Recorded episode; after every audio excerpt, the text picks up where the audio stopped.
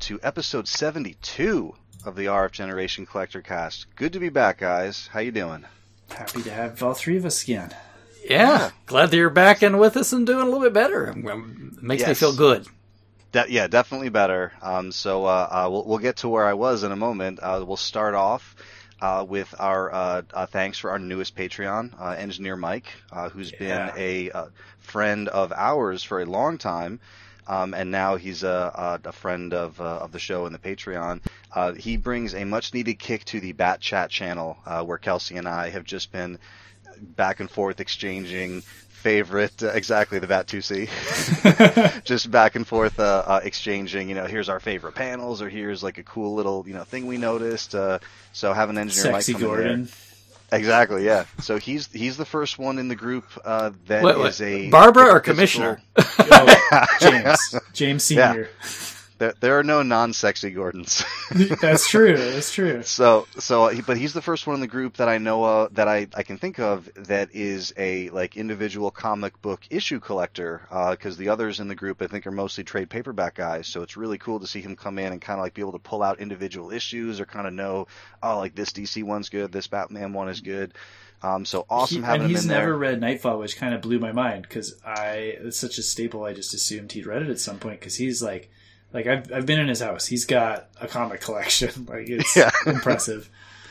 Yeah. So, and and it's funny you say that because it's uh, you know uh, uh, I've told the story before. I kind of got into reading Batman after playing uh, Arkham Asylum and uh, then Arkham City with all like the lore, you know, Batman lore bits that are just within the So game. great, it yeah. it made me really want to you know like get into especially some of the um, I don't want to call them C list or D list, but some of like that. the Okay, some of the C and D lister uh, villain, the Rogues Gallery villains there, it really made me like kind of like see how deep it went and like all these like little like weird uh, little sub stories.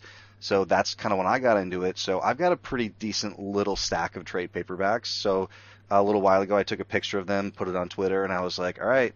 What should be my next Batman book? And like the top response was like, "Whoa, you don't have Knightfall?" So it's like one of those staples that people are like, "Oh, like you got to read it." So, um, but at the same time, I run into people who are Batman fans, and I'm like, oh, like I'm reading Knightfall now. What do you think of it? And they're like, yeah, like I actually hmm. haven't read it yet.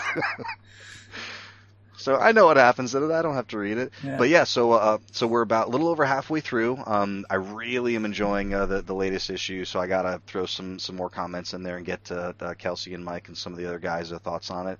And Kelsey's already started uh, asking, okay, like when are we going to talk about what are we going to read next? So if you feel like getting in on some Batman, and maybe we'll uh, throw like a little Superman crossover in there, get Chris in the uh, in the chat. Mike's There's- Mike's throwing out maybe something with Ra's al Ghul. Ooh, that's uh, that's some uh, one of the characters I was talking about. uh, because uh, we we always talk about you know like oh you want to you want to know about Joker? Like there's like a ton of great Joker stories. Or Yeah. like oh you want to know about Scarecrow? Oh here's some really good ones. Here's some sideways off the wall ones.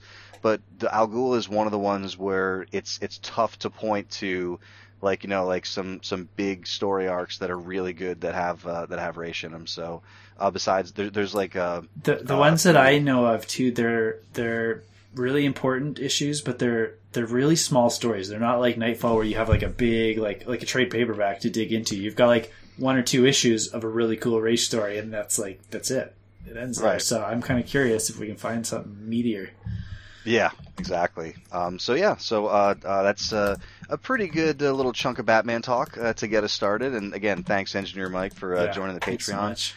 um, and uh, uh, if you're interested in joining the Patreon, just to jump in the chat with us or be able to ask us questions on the show, um, so it's Patreon uh, slash uh, CollectorCast.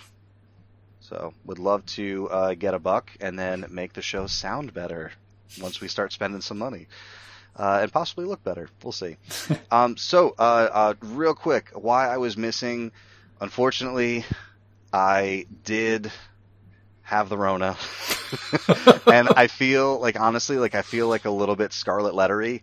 Like it's like it's like a little bit it's like a weird thing to kind of put out there, and then people look at you like, oh, you had it. So, um, but what made me feel better about it is once I got back to work after like you know my uh, you know quarantine isolation period and everything, a lot of people stopped by, you know, ten feet away and everything, like in the threshold of my door, and we're like, hey, like how you feeling? Hopefully it was mild, blah blah blah. And then I they, they were like, "How was it?" And I told them, "Oh, it was very mild. You know, it was relatively mild. It was like a fever for like a day. Fever was gone, and then it was just body aches and chills for like a day. Then they were gone, and then it was just the most fatigue I've ever felt in my life, like uncomparable fatigue. And then, you know, like two days of that, and then like I felt fine enough to walk around for days, but I just couldn't go back to work because of the isolation period. And I would tell people that, and almost all of them were like, "Yeah, that's how it was when I had it."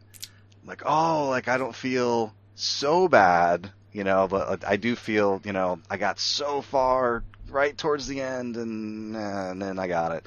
So uh, bad news was I got it, my wife got it. The amazing news is our three kids, including our 17 month old who live in the house with us, did not. That's unreal. So, That's so crazy. Yeah, because the ripple effect. Good job. It's it's it's, it's crazy. Yeah. Yeah. So and and we were wearing masks inside, and like you know you can distance a little bit from the bigger kids.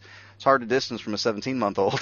so. Yeah. uh but yeah, so somehow we got through. So um, uh, yeah, so good to be back. Uh, glad you guys were able to, uh, uh, you know, take the reins without uh, some of my tangents. So we'll see if we can bring some of those back. So, We still episode managed like a three plus hour episode without so I have to ask: Have you been like the whole time sitting home, like, okay, let me see? Are you like a detective trying to trace it back and figure out who gave it to you? Do you have like the cork So- board and the strings? Yeah, so some people, uh, you know, not a lot. Some people ask, "Oh, like any idea where you got it?" And obviously, the doctor and the telemed was, "Oh, any idea where you got it?" So my parents had their first uh, vaccination shot weeks ago, and so obviously you can't have your second one for like a little bit of time. So my my dad had his shot, and uh, it was probably like three or four days after his shot, and he was kind of like, um, you know, like had like just like like little body aches, like no fever type Mm. deal and talked to the doctor and the doctor was like super common there's like minor you know like side effects when you get the vaccine like hits everyone differently you'd be fine in a few days so and so like two days after that like he felt like completely fine. So like okay like every everyone should be good. We saw my parents for my dad's birthday the weekend of the 12th and same thing like even though we like we like went to their house you know they're in the house like we enter the house we're you know like across the table like we're we're kind of fanatical like that. As hard as it is you know to not like you know be near them and have the kids like hug them and everything. And my sister and her husband and uh, their daughter was there too. We were kind of like spread out across a few rooms kind of yelling at each other. And uh uh so anyway that was saturday. Monday i went to work. Tuesday woke up with the fever. So i mean it, it's hard for me to think that it wasn't from that get together and possibly my mm-hmm. dad because he had been like showing symptoms because my sister got it too. So it's it just makes sense it makes sense that since we were together but the other and then like so i said that to the doctor. I was like yeah like we probably got it from my dad. Like he was had symptoms but you know we thought it was just like side effects from the shot. And but then she was like like you know have you seen anyone else? And i'm like oh no not at all. And she was like do you go like into the office for work? I was like oh well yeah i do and she's like well then there's no way to know because if you were at work you know like thursday friday monday like you know Yeah, could and, happen. and work and, and work being the way they are with privacy, like they're they have like a, a like a live bulletin board that's like number of current active cases, people in isolation, you know, like total days of you know work lost to it, stuff like that. So we have kind of like some numbers, but not people. So Sure, I wouldn't be able course, to look yeah. at it and be like, oh, I was next to Brian that day. You know, right. I mean, So- privacy, medical privacy. Exactly. Yeah. So at the end of the day, um, that's where I think it came from.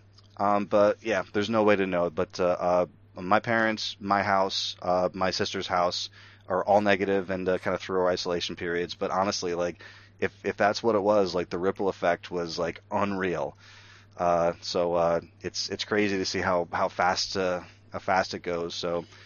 Uh, the downside is now I got to wait a little bit for those antibodies to, to wear off before I can get that vaccine. But uh, once it does, uh, that chip is going to be great once I get it in my body. Bill will know where you are, Bill, all the time. Yeah, You be Gates and McGee, best of friends. exactly. So yeah, so but yeah, good good to be back. And uh, so uh, jumping right in, we're going to start with uh, uh, Chris's updates. Um, so Chris, I know you got uh, some stuff you're playing. Um, why don't you tell me about it? Sure. Well, just real quick to piggyback, it's funny because you're talking about that. We had my daughter's birthday was in March, and so like last year, that's when all the coronavirus stuff hit. So we had to like cancel everything. So this year we want to do something, right? So we had an outdoor birthday party last weekend, and so that way, you know, everybody. So everybody had to mask up. Everybody was outside, you know. But it was funny, like, because it's been like beautiful here. That was the one day, like, it sucked really bad. but it's okay. I mean, we still we were outside. You know, people were nice enough to hang out. Um, the kids, of course, were running around outside, so you know, they were okay. But like us adults are are kind of like huddled up, like like, okay, when can we say okay, it's time to go? But anyway, that was fun. But it turned out real well. Um, I'm glad because you know you don't want to tell a kid like, especially like she's seven this year. You don't tell a kid two years in a row at that age like, nope, no birthday party. Right, and and and I know you remember well uh, the first time uh, we met uh, at Too Many Games, uh, just over uh, seven years ago. it's been a while. seven and a half, seven and a half years ago. Yeah, because um, we, uh, uh, you know, shortly after, like, you know, we got back uh, uh, from uh, Too Many Games, um, we both had like within like the same like week. It was like, oh hey, like uh, uh we uh, my, my wife's pregnant. Oh, my wife's pregnant too. like, oh, imagine that.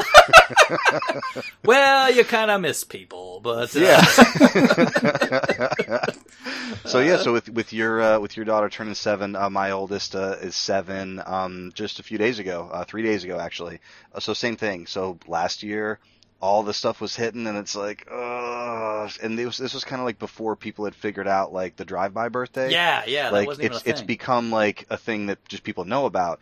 And uh, back when the, it was kind of first happening, it was like, what do we do? And Sarah was like, oh, um, why don't we like leave like a bucket of chalk at the end of the driveway, and we'll just like we can have people like come and like you know like draw something for them. So just throughout the day, people came and just like you know drew a picture like happy birthday or like you know he likes Pokemon, so they would just draw like a Pokemon or something. We had his school teacher come in, so uh, it was cool. Um, but and then like you know you never know how long it's gonna last. So last year, you're thinking like, okay, like like next year, like Yeah. we'll do something. So here we are. We're like, all right, it's gonna be a drive-by birthday. At least we know the the routine now. And then once we had the positive within the house, it's like, all right, well, we're postponing that. So it actually hasn't happened yet. We're doing it next uh, Saturday. So that'll be his uh, drive-by birthday. So hopefully that'll that'll be nice. And the the the local fire department. Um, for like a small donation, they'll like drive the truck by and you know like blow the big horn and That's cool. everything. So uh, yeah, so we we might do that. Um, uh, we'll see because uh, it's weird. He's uh, he's you know how like all you want in in the world for like a kid's birthday, especially like your kids, you just want them to like be super happy or Yeah. excited about something, whether it's a present, friends coming over, oh there's grandpa, whatever it is. And both the my two older kids are kind of in this phase where like they love presents and they love like ripping something open, but they'll look at it and they're like, oh cool. And then like they'll just like go on with their day and like and I can tell like my sister is like where's the reaction? Like, why aren't they losing their minds? You know, and then like you'll ask them like, are, are you happy? Like, do you like that? And they're like, oh yeah, best day of my life. I love that. That's great. but like, you know, very very dry. So I told Callahan on the side, I'm like, listen, like, grandma, like, it would make her really happy if you like, really like, you know, Play it up. really just lose it. So I said, what I want you to do when you open a present from grandma from now on is open the present and then say, "Oh my god!" so that's uh, it hasn't happened yet, but we're seeing them for Easter. So uh, uh, I think that she has like a couple small Lego sets for them. So hopefully she gives them like a five dollar like throwaway Lego set, and he like loses his mind over it. Would be great. To show him the N- N64 kid video, be like, "This is you, okay?" I know, yeah. Just I'm, I'll, you know what? I'll just deep fake it and then send the video to my mom. Do, and then she'll be like, "I've never seen those pajamas before. Why do you have a Christmas tree up?" he really likes a Nintendo 64. Is that new? Mm. yeah, the, that's the classic. It's uh, it's not out yet. Uh, So yeah, Well, uh, besides that, uh, you know, just minor stuff. It was a beautiful day today. We took the kids out for. A, I took the kids out, give my wife a break for a long drive. We uh, we drove down drove down to Cincinnati. Uh, we really can't go in anywhere, so you know, it was just a chance to get him in the car and get out of the house. But we, uh, I, we, I chose Cincinnati because you know Maddie's been asking because we've we've taken a few drives during COVID, and she's asked a few times like, "Oh, can we go like to Ohio?" Because like the the allure of going to another state, right? Like, ooh, I've been to another state. So I chose uh, Cincinnati because there's a part where you can go and you basically dip into Ohio, and then you also dip into Kentucky. And and then so we just did that. We traveled back, so just a chance to get them out of the house and show them a little something, so they have something exciting to talk about. Today that they went to two other states, although really it was just on the highway. But you know, That they, they had is fun just mind blowing that you can go to like four different states in a five hour drive. Like that's just not possible here in any way. Well, Well, yeah, well, especially because yours are kind of like like like they're all like next to each Yeah. other, right? Like we like we have like a bunch where like you know even if they don't Yeah. meet in like a point of like where four states meet, right. but they're and especially in the Northeast where like you know like oh, where all the states are you know like so tiny. Like I could drive to, I could drive through probably like six states in a day if I wanted to. I think maybe more than that if I kind of do a circle like You down to like you know Jersey, New York, Pennsylvania, Vermont, New Hampshire, Maine, Massachusetts. Like I could do that in a day. Crazy. It'd be a little bit like Smokey and the Bandit, but you could do it. Yeah, well, uh, you know that's that was our closest point to hit a couple different states. Um, I'd have to go a bit the other way to hit um, Illinois and Kentucky, so we ended up doing it that way. The um, so we had some fun with that, and then um, you know, came back and just kind of relaxed a little bit for the day. Um, other than that, voice some gaming stuff. Um, I finished Bravely Default two, and um, I can't give that game enough thumbs up. Um, Really? you know, probably the only thing that kind of saddened it for me is there. It's going to sound stupid. I put like hundred hours into that game, but there wasn't enough.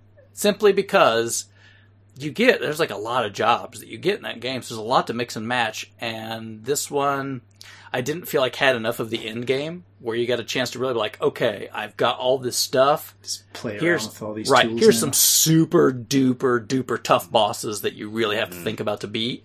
I mean, they had Right. sort of some of that, but they still weren't that hard if you were like all the way maxed out. Right. And that's like one- those like Final Fantasy VII and Kingdom Hearts bosses that are like you need to be like max level, and Yeah. you're still and difficult best, after that. Best items in the game, and Yeah. Yeah, and they that's they, they give you a lot of tools at the end, and I feel like I just didn't have enough challenges to go with them, which I would have enjoyed. So you know, if I could say anything, I would love to okay, have some kind of. Default three, two hundred hours, or Chris is not going to be happy. I would just, you know, again, like, okay, give me some DLC with a challenge dungeon. You know, you don't have to do anything else. Just give me some pretty interesting fights that I have to really consider because, I mean, I won't go forever through it, but I mean, you get a job, you get a sub job, and so you can mix and match active abilities, and then you get uh, passive abilities that you can take from any job and mix and match. So, and then at the end of the game, there's some special fights that you can do to get these unique weapon drops, and those let you have all the passive, passive abilities of the job they represent. So you can really create some pretty crazy characters out of all this that can do a lot. So again, I just wish there was something I could like, you know, give you a challenge where you felt like, man, yes, I did it. Um, I mean, there's a couple fights that were tough, but nothing like the end boss was kind of a joke, honestly. By that point in time, it was really pretty unclimactic. But I mean, it's fine. That's usually what those games mean, are. You mean difficulty wise or story wise? uh, difficulty wise, it was almost Right. like I can just cakewalk through this. And and tha- and that's to be fair, that's something that I've seen a lot because like a lot of times like you get to the point where you can fight the final boss, but if you decide to go off and do all the other stuff, then you come back and it's like, oh, that that was the end boss fight. It was two hits because I'm level forty million. And and that's it. I won't complain about that because I kind of know, right? Just like you talk about, that's kind of what those games are. But usually, again, they have all these extra challenges around. They're like, if mm-hmm. you want to do something tough, okay, give this a shot. Right. And the other Bravely games have done a really good job of that because they had this online system where you could get enemies from other people sent to your world, and then you could use them as optional boss fights. And they were, I mean, you had you really had to think hard on how to beat them, or they would just trash you in a heartbeat. Cool. So there was nothing like that. So I would, you know, maybe if they can throw something like that in at some point, I would love it. But otherwise, again, I, you know, uh, ten out of ten would recommend. If you like that kind of game, it's great. So, so two quick questions. Yeah. I don't mean to interrupt, but just No, before go you go, um, uh, so one is, uh, would you recommend uh, people play it without playing Bravely One, um, if they're interested in the series? Uh, and then uh, question number two was, once you finish uh, one character's dress sphere, can every other character use that same dress sphere? Uh, I hate to break your heart. There's no dress spheres, Oh, but every job, every job, every job system game must have dresses. but spheres. every job has a unique costume for every character. So when you choose I'll that job, they have this really cool outfit that they get when they're in that job that are really neat. We, we, we need- a fashion channel in the Discord. I didn't realize what a big staple of gaming this is. I'm in it. I'm in it. Well, uh, uh, Pam's in there, and she has like a makeup channel, so maybe she could give us some advice. Yeah, that's true. but Definitely could. uh, the uh, but I mean, it's really again um, for your first question. Yeah, go ahead and play it because the the stories are not connected. I mean, in the loosest sense, they're sort of connected, but it's very much like early Final Fantasy. Oh, there are crystals, Gotcha. and you know that's about it, right? Mhm. And the same framework of the game is there, but you would you don't have to know any of the story at all to Okay. play this game. So yeah, I would say. Yeah, dive right in. If you liked it, then go back for some of the earlier ones uh, and enjoy them. They the story moves really well though. That was some of the complaints about the earlier games. And Kelsey knows me. I don't like overly too much story junk in there, so it has enough, but doesn't beat me over the head with things or make me watch long cutscenes or anything like that. So, gameplay, yay! It was very good. Um, speaking of hey gameplay, uh, Octopath Traveler came to Game Pass. So I. I have already have that on the Switch. I've mentioned before, but it's hard to play on the Switch. Kids take the Switch. Like playing through Bravely Default, I constantly have to like, okay, give me the Switch. Um, but with Octopath now on Xbox, I'm like, okay, I'm going to get back in. I'm going to give this a shot.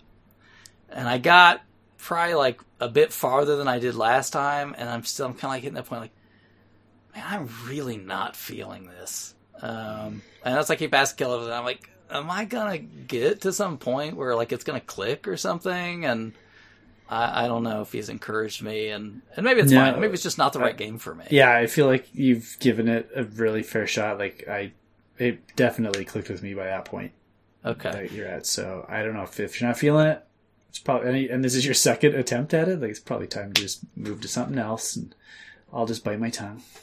No, it's fine. And you know, I I get like just what we always talk about, right? If you got certain things you like, you got certain Yeah. things you don't like. There's nothing that's good or bad about that. It's just what you like, and that's Oh fine. yeah. One thing though that you haven't mentioned, and I'm curious, what do you Yeah. think about the soundtrack? Of that's one thing Octopath or Bravely Default. Octopath. Yeah, because when Kelsey, uh, because I told him I was going to be playing Octopath now that it's on Game Pass, and he was like, wherever you play it, because you, know, you can do PC or Xbox or whatever. He's like, you know, make sure the soundtrack's on. I'd recommend headphones if you can. So uh, I'll get to my experience with Octopath soon, but uh, that's that's on my priority list is to make sure those headphones are a part of it. I mean, I've got a really nice stereo setup, surround sound, and all that, and it was going. I might break your heart. I don't remember any of the music particularly. Um, I, Some I mean, of those character themes, like I, I don't think you've got all eight characters yet, though, right? no, I've got two. It's like, oh yeah, well you probably haven't seen anything in it. Like Cyrus and Primrose in particular, like just love those songs so much. And I will tell you, though, music- that- all the battle music in that game is so good. I've got the uh, Bravely Default soundtrack still stuck in my head. So if that tells you anything, it's really good.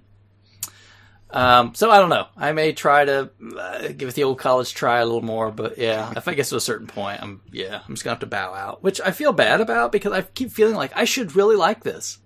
I feel like I should really. This should be a thing. I feel for like me. you should like this too. I know, and I'm like, Yeah, why for- do I not for- like this? Foreshadowing for a different game. Okay. But, uh, yeah, keep going. Okay.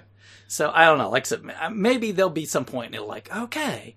I the, the problem I've had so far is I've just not had enough fighting, and the fights have not been interesting enough. Because once I figured out, like, oh, I have multiple characters, so as long as I break them, and then I just alternate the break moves over and over, oh, they're just stun locked, and I can do whatever I want. And I'm like, well, that's not very fun. so, I mean, you know, with my other games I play, like, I really have to think, and this one's like, mm, I don't have to think that much. Yeah, like the most of the main game, other than like the chapter four bosses for each character, are not too challenging. I, thi- I think it's the last half of the game where it kind of ramps up in, in the challenge. It's interesting though that they have that same kind of brave mechanism.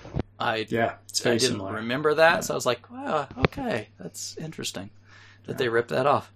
Um, okay, uh, beyond that, then because Octopath was not ringing all my bells or whatever, um, the, you have to go back to comfort food. So I started up a, a Dark Souls 2's playthrough.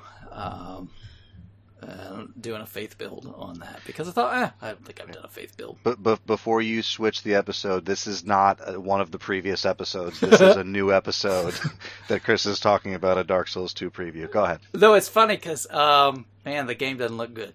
Yeah, I'll be honest. Mm. I, popped it on the PlayStation Five, and I'm going. This looks like a PS3 game because it is a PS3 game. Uh, and by now, you're kind of like, you look so hot, uh, but the gameplay's still It is. Isn't it amazing? Um, and we are talking about uh, me and Kelsey on a, a Twitter thread. We are talking about remasters just a tiny bit, and I love remasters that give you the option to play it originally, like if they like like upres or whatever. And the one I always think about is Halo. I remember vividly looking down at the grass in like the OG Halo and being like, that is like the best ground I've ever seen. Just looking at blades of grass and dirt and particles and shooting it, and just thinking like, not thinking like, oh, like this is the pinnacle. It's never going to be better because of course it's always going to be better. But just looking at it and just thinking that looks unbelievably Mhm. good. And then in the remaster, looking at it, was like, what was I even thinking? Yeah. Well, I mean, Dark Souls 2 didn't look remarkably great when it first came out. So by now, especially like on PlayStation 5, it's like you've played Demon Souls, which is like a, a pinnacle of graphic, you know, fidelity. And then there's this where you're like, okay, this is, Yeah. uh, you know, but again, gameplay. So it's good. I won't spend a lot of time on it other than just say I started playing again. Um, I did finally get my copy of Zero Wing in from Limited Run Games, so that took I don't know like half a year or whatever it takes. I mean, that's pretty usual for them. That- Finally yeah, that's, play that's all probably the sh- memes. Yeah, probably short for uh, for a wait period for for them. um, typical, I think. they had you know when they sold it, they had like the whole Toaplan Genesis collections, like the four games. But I already have three of the games anyway, so I was like, I'm not going to buy those again. Um, so I just got the one, this one, because it didn't come out in the U.S. But it has like the whole packaging, like it's part of the four. Like, do you guys remember VHS box sets where like if you put all the spines together, it made a picture? Picture, Yeah. Yeah. Of course. So they did that for this, and I'm like, oh well, I just have the one thing. I'm like, that looks kind of dumb, but anyway, uh, yeah, they did that thing, and then they sent like a newsletter, which is I didn't realize they were doing newsletters now. So Yeah, it's been a while Jeremy they ordered. Parish, uh, he's doing like his own take on like the old Nintendo Fun Club letters before Limited Run. He's having some fun with those. I think the problem is though, like the full the newsletter I got. I mean, I just got this the other day, and it looks like limited run game stuff from like six months ago, like when I bought it.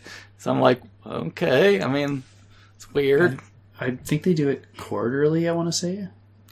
I don't know. This stuff looks really old. They have like Night Trap on the front of it and stuff, and I'm like, Yeah, that's how long ago was Night Trap? I mean, I Maybe mean, I you just got an Night old Trap, but one they had kicking around in the office. there. maybe they were like, dude didn't order the whole set. Throw him the stupid old one, jerk.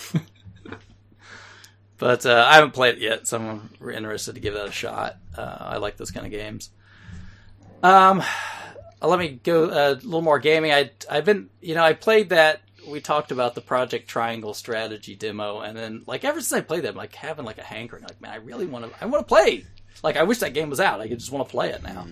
But since it's not, I'm like, I want to play like another strategy game. So I was asking Bill, like, hey, you know, he's talked about XCOM before. I'm like, okay, wait, would XCOM really be good? Would that, you know, uh, something that would click with me? So we've talked a little about it, um, about XCOM 2.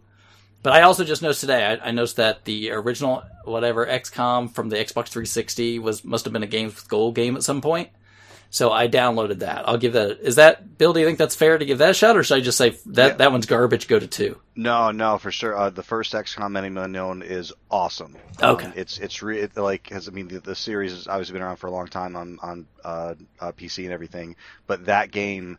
Uh, and not just like the consoleization of it, which is not a great word, I know, um, but just like kind of like bringing it back uh, uh, into, um, I don't want to say mainstream, but like just when that game kind of popped, like it impressed a lot of people that like don't normally play that kind of game, as well as people who like that kind of game, and that's a really hard thing to do because like you know you're either going to like appeal to one or the other, but not both. But this game, uh, yeah, and the first Enemy Unknown, is, I still highly recommend, and obviously the same thing like the same universe. Story might be tangentially related. Um, no need to play, you know, like one before the other or anything like that. But uh, yeah, I, I really, really would recommend playing uh, the first XCOM if you have your hands on it. Cool. Well, it's a freebie, so I just put it in the download queue. So I guess I'll I'll give that one a shot because I thought I was going to buy the other one. It's like twenty bucks. It's not bad. It's like twenty bucks or something. But if I've already got this one, I'm like, all right, well, let's give this one a shot. And it also got me thinking too, just in case XCOM doesn't click, I've got Suikoden Tactics for PS2 that I've never played. I've owned forever.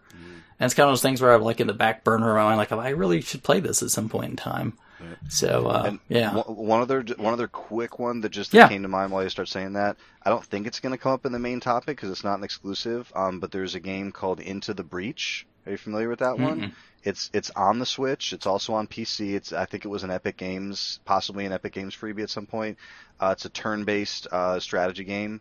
Uh, really, really solid and like kind of like deceptively complex. Like easy enough to sit down and play. But then once you kind of lose a few times, you're like, okay, wait a minute, let me think about this another way. So like really a pretty solid little tactics game, and brand new. It was only ever like 15 bucks. oh okay, So it's it's uh, it's kind of like a like a smaller, you know, scale wise. Uh, but the art's great, the story's great, and it is a little bit um, got that rogue element where like once you like get far enough and you like die, you kind of you know go back and like you start another playthrough, but like with some of the experience and the tools and the knowledge that you have. So you just a little you bit- just lost me. okay, yeah, it's uh, well if you're good, it doesn't. You know, you just won't die, and then you'll. I'm one of those it, and you'll people where if you ever insert the words roguelike into a game, Yeah. I'm like, okay, I'm done. I'm good. But thank you. So it's really, really good though. so if you ever get the chance to fire it up, even to play it for like fi- 10, 15 minutes, like uh, we were talking about, what was Kels? We were talking about um into Enter the Gungeon, Oh yeah, yeah. where like you fired it up and it's like, oh, that's cool. And I'm super glad I played it for like the 20 or 30 minutes that I played it. And like, okay, I'm all set. So even even if you get a chance just to kind of like give it a go and be like, oh, that's really interesting, and I like what they're doing there, type deal, you know. But uh, yeah, it's uh, if you're looking for just something to scratch uh, a tactics itch and you know willing to kind of explore, uh, uh, experiment a little bit, uh, it was really really good, and it's from the developers of uh, uh, FTL, uh, Faster Than Light, which is kind of an, a big indie hit uh, on the PC scene a couple years ago. So Cool. I was going to ask though, Kelsey, did you ever play Suikoden Tactics? I haven't played any Suikoden game yet. What? Got, got the whole series, not touched a single one of them. I, I actually have a What? sealed copy of Suikoden 2 as well. I have an don't, open one Don't and a break the sealed seal on that one because you'll be rich someday. But Well, I've got both, so I don't need, I don't need to. listen to you, Mister. I used to own a game shop. Uh, it, like a guy who used to come in all the time and like super friendly guy. I've done tons of deals with him even before I had the shop. He found it in a Goodwill, like just a they had like a Easter basket full of sealed PlayStation games, like original PlayStation, all RPGs, two bucks a piece. So he bought all of them, of course. and, he's, and he brought them to me. And he's like, he's like, I know you want some of these. Which ones are we going to work out deals for? And oh my god. Man. super awesome guy. I love that guy. you were like, I want the Easter basket. Uh, that's the cheapest cellophane I've ever seen. uh, wow. Okay, that's impressive. But uh, okay, well, you know, maybe open one and send me the other one. Whatever. But uh, anyway, it, I would. yeah, just whenever you get a chance. That's weird though that you've not. That's that's a game that I says Kelsey should have played these. I, I was kind of counting on you. The, Okay. the first two have been on my radar specifically for a very long time. I, you know, I just I say this all the time. Like I don't want to get distracted from NES games, so I just keep putting everything that's not NES on the back burner. Okay. God, I've you know, I said played that. the first one like when it came out. I've still and got that from what I hear, the first one's not that long either, so I should probably make time for it. Cool. Um, and then gaming wise, I I had already heard about this, but it was nice that I've got friends on Twitter that were watching. But the Demon's Souls soundtrack LP got you know uh, it got a tweet for some reason like oh it's up for pre order, but it's been up for pre order for a while. So uh, Rich, our buddy, hits me up, and I'm like, "That's cute that you think I hadn't already ordered pre-ordered that." But I, I I think the I think the reason for that tweet was not every uh, color variant was uh, had been available uh, Oh. up until just recently. So just recently, several different outlets went live with their because every a lot of times an outlet will have an exclusive variant, Uh-huh. like the Mass Effect vinyl came out in N7, like red, blue, and white. Uh, and Urdnot Wrex red on Space Lab 9, and then there's like a Galaxy like white and purple variant like just on the Bioware store. So like every like store will have like an exclusive color. So I think like w- at least one or two outlets just this like past week. Uh, like their variants went live, so it was like, all right, now they're all available. You can choose whichever one you want. So, but yes, I saw your. I didn't hit you with that because I remember you saying back in February. Yeah, I think yeah, it was a couple yeah, months yeah. ago. Uh, speaking of that, I mean, like, I don't know about. I mean, I think we've talked about this before, but I'm just, I'm particularly not. I don't care about colored vinyl. I'd rather just have um, the heavy duty, you know, black. Give me like the the the thick suckers um, more than color. 180. Yeah, definitely. Yep, 180. Yep. Um, but I did like one of the recent albums that I ordered from the UK came in, and it's white vinyl, just pure white. It's not bad. Mm. Sounds great. So, but um, So I'm a lot like Tony Stark with my vinyl. Like uh, I- I'm like, can it be both? You know, like Sure. I have 180 gram color? So like that's. but that's it's not my- vinyl, my- right? If it's if it's another color, is is it? Oh no, it is. Yeah, it's it's still a, it's still a vinyl. Uh, uh, it's still like 180 grams of, of vinyl. It, like the puck is Uh-huh. like still made of the same stuff. There there's some people that say once you start adding some other things into it, like sometimes like there was like a Skyrim set that w- that had like uh, like almost like metallic like spreckles in it, and people are like, well. You know, like how how do you know that that's not going to affect the sound? And it's like, well, because the material is softer than the die, so like it's it's going to press it, you know, like the the same way. So there's like some audiophile like argument over it, and like maybe if you have like a you know five thousand dollar turntable with like a four thousand dollar stylus, you'd be able to tell the difference. I have a two hundred dollar turntable, so like it's probably not gonna make a difference. But yeah, I I love just big heavy like you can tell when you're Yeah. holding the Oh, yeah. record like those 180s. So 180 black, I'll always go with if it's available over everything else. Or sorry, like 180 if I really like the color variant. But between like 140 cool looking color variant and 180 black, I'm taking the 180 black like every time. But yeah, white Yeah. white's a really good looking record though. I've got a, a couple of white records that are really really nice looking. Yeah, I was surprised when I got this one because I didn't realize it was colored, but it was like a. It was the first repress they'd done of this album in a long time, and this was a special like, oh, order it and you get the poster, and we'll sign a few of them so you may get lucky. And of course, I didn't get that lucky, but anyway. um, so we'll see. Demon's Souls LP though, you know, whenever, right? Six months from now, whenever that shows up, um, I'll be checking that out. And then just to wrap up out uh, non-gaming stuff, I watched um, Just Mercy on HBO, uh, HBO Max. It not it's not brand new. I think it's been on there for a few months, but I would highly recommend it. It's a great movie. It's not the most complex movie in the world. It's really just one of those like makes you think and like holy crap this sucks kind of thing. But it has uh, like uh, Michael B. Jordan and Jamie Foxx in it, and they do a great job. Um, it's based on like a real story and closely models that. And uh, yeah, I'd really recommend it. So check out uh, check out Just Mercy if you got some time to watch it and you got HBO. Awesome.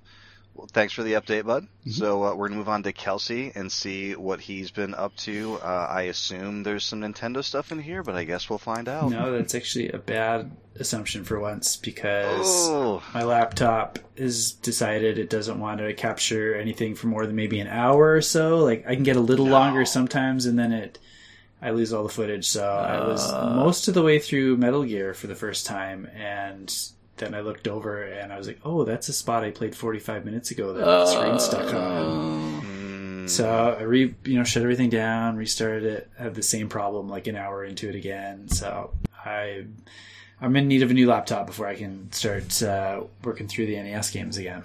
So instead, I started working through that Annapurna box set that I talked about the last couple episodes. Um, so I, mentioned it to Chris last time that Wattam game with the like really cutesy, colorful, just bizarreness to it. Um, so we don't need to talk much about that one. I finished it. It was okay. It's a little too, I don't know, shallow for like I like the goofiness and I like the art style, but it really didn't go anywhere special by the end. Um, but the rest of them were, were much more interesting. Um, I played a game called Gorogoa that I'd never heard of before. It was one of the games that came with it that I just had no idea. I'm like, I hope for the best, and it was amazing. Um, it's not a very long game. I think it took me about an hour, maybe an hour and twenty minutes to to finish. Um, but it's it's this beautiful art style, like like hand drawn picture in a tile, and there's four tiles, and so you can sometimes manipulate them. So you're like pulling the image off of one tile or off the picture into another tile, and then the character can walk across it. And so you're solving puzzles by moving the pictures around and zooming in and out of them. So if you like zoom into a window, it's like, oh, now I'm in someone else's house, and now I can move that panel down here, and it connects to this one, and now I can climb up a ladder and go this way. And it's telling this story about uh, a young guy who's got this like dragon like eating up his city outside his window, and he's he reads this old history book, and, and it shows a picture of a guy with a, a bowl and four different colored orbs in it that he's got to like give to the dragon and so he finds a red bowl in his house. It looks just like the one in the picture, and then you're going on this quest through all this uh, these images to try and find all the orbs and, and, solve these puzzles. And some of them are really clever, and I just had a really good time with it. And it was just something I've never heard anybody mention or talk about that really surprised me. And it was the right length too. Um, it's something that I will definitely go. I'm kind of waiting for some of the puzzles to like fade out of my mind so I can try it again. but uh, really, really fun. I do that with Limbo, like every you know year and a half, two. Like just any puzzle game you really like, I like. You give it that little cooling off period. It's awesome to go back to. Yeah, yeah, definitely. Um, and then I played a three in a row games that were like super, super story heavy. So I recommend all these to Chris, definitely. uh, the first one was called Telling Lies, and it is all done in FMV, so all real people and actors. And you start off as you're this woman. You walk into an apartment building, and she puts a USB drive into her laptop, and it's just full of footage, and you've got to like sift through it. And so the whole game is done in the reflection of a laptop screen. Like you can literally see this woman's face in all the video, like scratching her face once in a while. like her boyfriend gets up like an hour into the game, like a literal hour, and like he's like, "What are you still doing up? It's two in the morning," and he goes to bed, and then you get back to the game you're doing. Uh, but so you're searching this drive to like piece together the story. And at first, it seems like it's about a guy having an affair because you, you, meet his wife and his daughter, and then he's got like a like a cam girl, some things there, and then there's like another girl. Like, where, how does she fit into this? And then it got a lot more interesting pretty early, where and and you you search anything you want, like you type in a word, and if that word is spoken in the, in any of the videos, they'll like pop up in the search.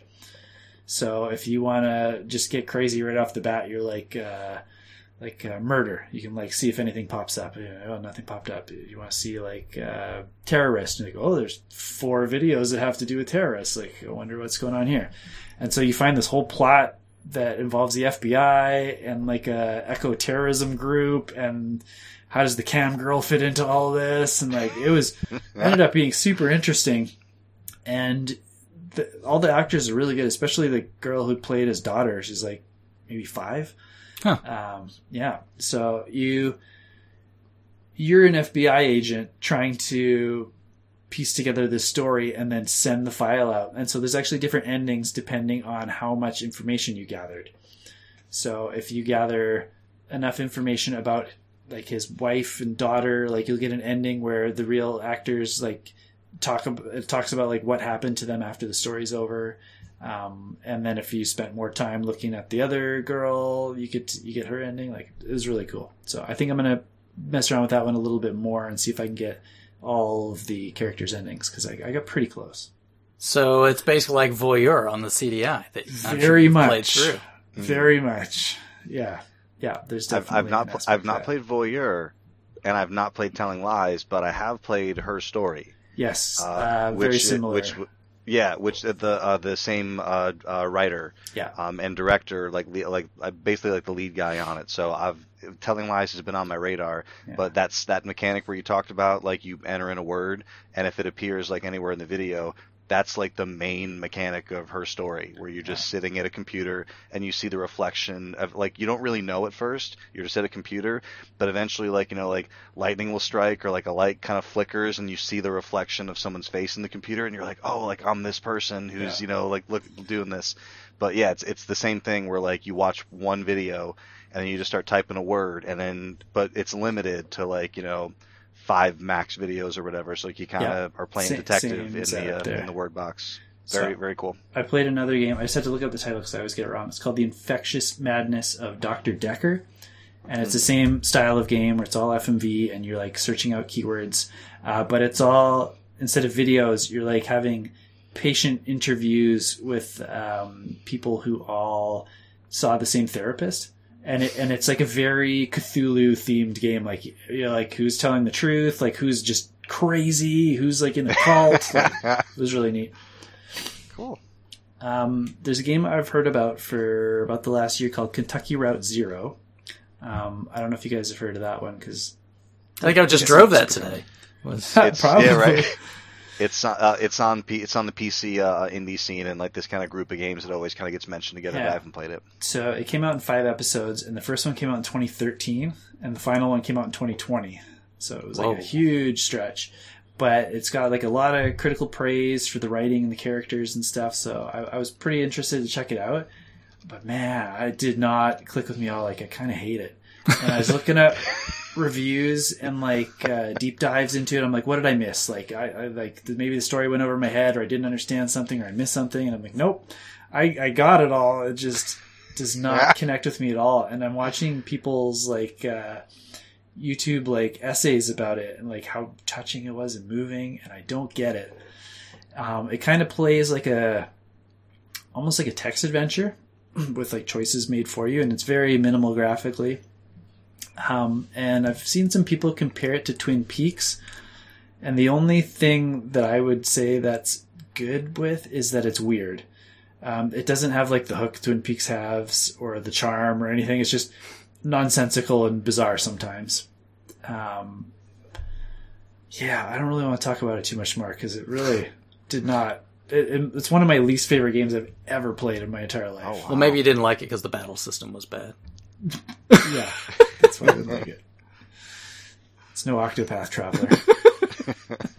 so after playing such a story-heavy game, though, I I don't know why I was like, I got one game left I haven't tried yet, and it was What Remains of Edith Finch, and I'm like, I know this one's very story-heavy too, and it's just like a a walking simulator, as they say, where you just kind of explore and, and get the story kind of pieced out depending how you're exploring.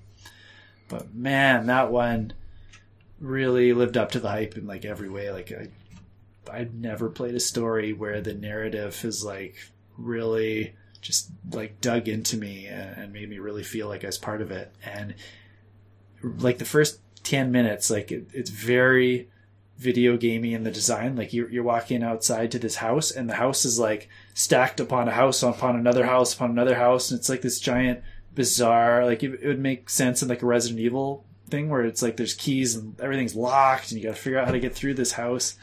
But like right away, like it sucked me into the world, and you're you're you're Edith Finch, and you're going through your family's old house, and like many generations have lived here, and once somebody passed away, they locked up their room basically, and nobody else had their room. So if, if someone else moved in or a new family member was born, they would just build another part onto the house, and that's how it got so big and ridiculous.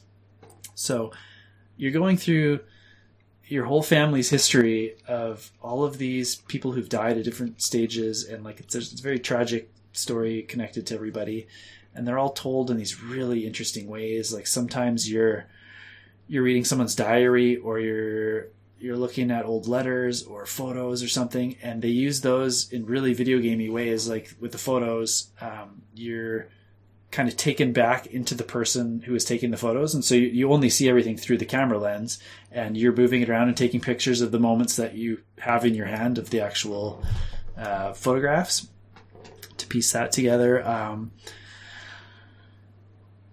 i got more emotional than I've ever got playing a game, and it was like three and a half hours, I think, to finish it, and just I don't, I don't really. I, I wrote a big thing out to Bill in our Discord, and I'm having trouble even like thinking of the words right now. It just was really interesting experience, and I've never played anything like that before. Bill suggested I try Gone Home, so that that's on the queue to to get going pretty soon. But yeah, definitely if you want a cool take on stories and why video games are really good medium to tell stories in, I think that was a, the best example I've ever seen so far. It is not a happy game though, but there are like there's happy moments throughout it that kind of keep you from getting too overwhelmed while playing it. I guess. It's sponsored by Nickelback. This photograph. Oh god. and and Way to uh, bring me back to- yeah. Ju- Just just a little side note on that. I know you had hit me up uh, trying to play Gone Home, and you ran into like that issue Yeah, well- where like just that weird tech issue. I can't get the mouse I, to show up. It's weird. I found like a thread on that and like the Steam support forums, and people are like like dozens of people like, why is this happening? Like I can't get like anything to happen. So there there's some dozens weird. of us. Yeah, there, dozens. I just start restarted that show. I was talking about comfort food earlier. Uh, like finished the show. It's like, should I watch a new show or something I've seen a hundred times? I'm going over here. So put on Arrested Development again. But um, And as uh, soon as you with, start uh, it, are you like, I've made a huge mistake? no, like I, I was like I couldn't believe how good. Like, because a lot of shows take a while to get into their like flow. Like right off the bat, like it's really really good. So I'm really happy that. And my my wife's never seen it, so it's like best of both worlds. We get to go through it uh, fresh. Um, but uh, so I found like a handful of people who had found the answer, and they were like, "There's some just like weird like driver, uh, you know, like issue like with the game. Like if the game detects any kind of um, like controller, the cursor won't show up." That's what I thought because my son plays with the controller plugged in all the time. So I like unhooked the controller and like rebooted everything, reinstalled everything. So so some people are like, yeah, like just unplugging the controller did it. And like another person was I had to unplug the controller and like disable the like the USB like uh, uh controller or whatever. Like, like they had to go like a step step that you shouldn't normally have to go, but they got it to go. So we'll we'll Alright. we'll get on that see if we can get that running for you because that's uh that, that like when you talked about how we did it hit you, it just remind like like like word for word what you were saying. I was like, this is how Gone Home hit me and it's uh yeah so would would uh love to get that running for you Cool. Um, my daughter's been still on a big Wii U kick, so that's Mario Kart 8, Mario and Sonic at the Olympics still. Um, she's getting really good at some of the games, like the swimming in the Olympics game. Like she can legit like gold medal that like every time, Wow. unless there's like another human player playing now. Mm. Um, so I pulled out a bunch more Wii U games because I like I need a break from these two. Um, so I brought up a stack and I'm like, you pick one of these and we'll play it together. And so she pulled out the Ducktales one because she's been watching a little bit of the old Ducktales show on uh, on Disney. So we played the Ducktales remake, um, and I only played it like through the once with my son when it was fairly new, and I totally overlooked it at the time. I heard a lot of people complain about the pacing because there's a lot of cutscenes added to it and story that's not skippable. And I remember it not bothering me the first time, but wow, this time like it really kills the pacing of the game. Like it slows you down.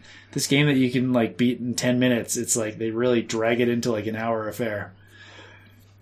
Uh, but my daughter's really enjoying it. She likes the voice acting is really good. Um, it looks amazing. Uh, it's it's a little different than the original one because they force you to do some collectibles and stuff that weren't in the original and, and but the levels built the same way but it's like go find these things and do some backtracking and stuff a little exploring.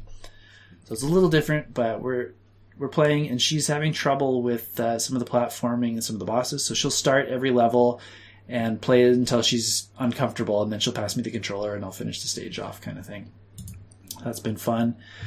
Um, Dom- Donkey Kong Tropical Freeze we pulled out too, and she loves the monkeys. The Trixie Kong's like her favorite, mm-hmm. and so we we do two player on it, but it's really bad co-op for a Nintendo game. Like it's super hard for her to get through these levels, and once we run out of balloons, like I just play by myself on one life and hope I don't die, because if I die, we got to restart the whole level again.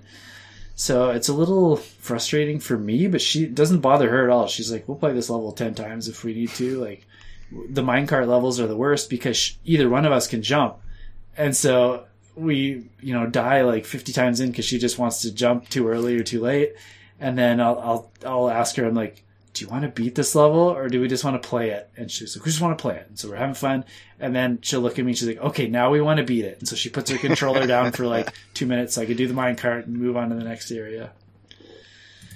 But yeah, I'm just I'm surprised how bad the co-op is for a Nintendo game. But it's really good otherwise. Like it looks great, sounds great, it's fun. Uh, I like Donkey Kong.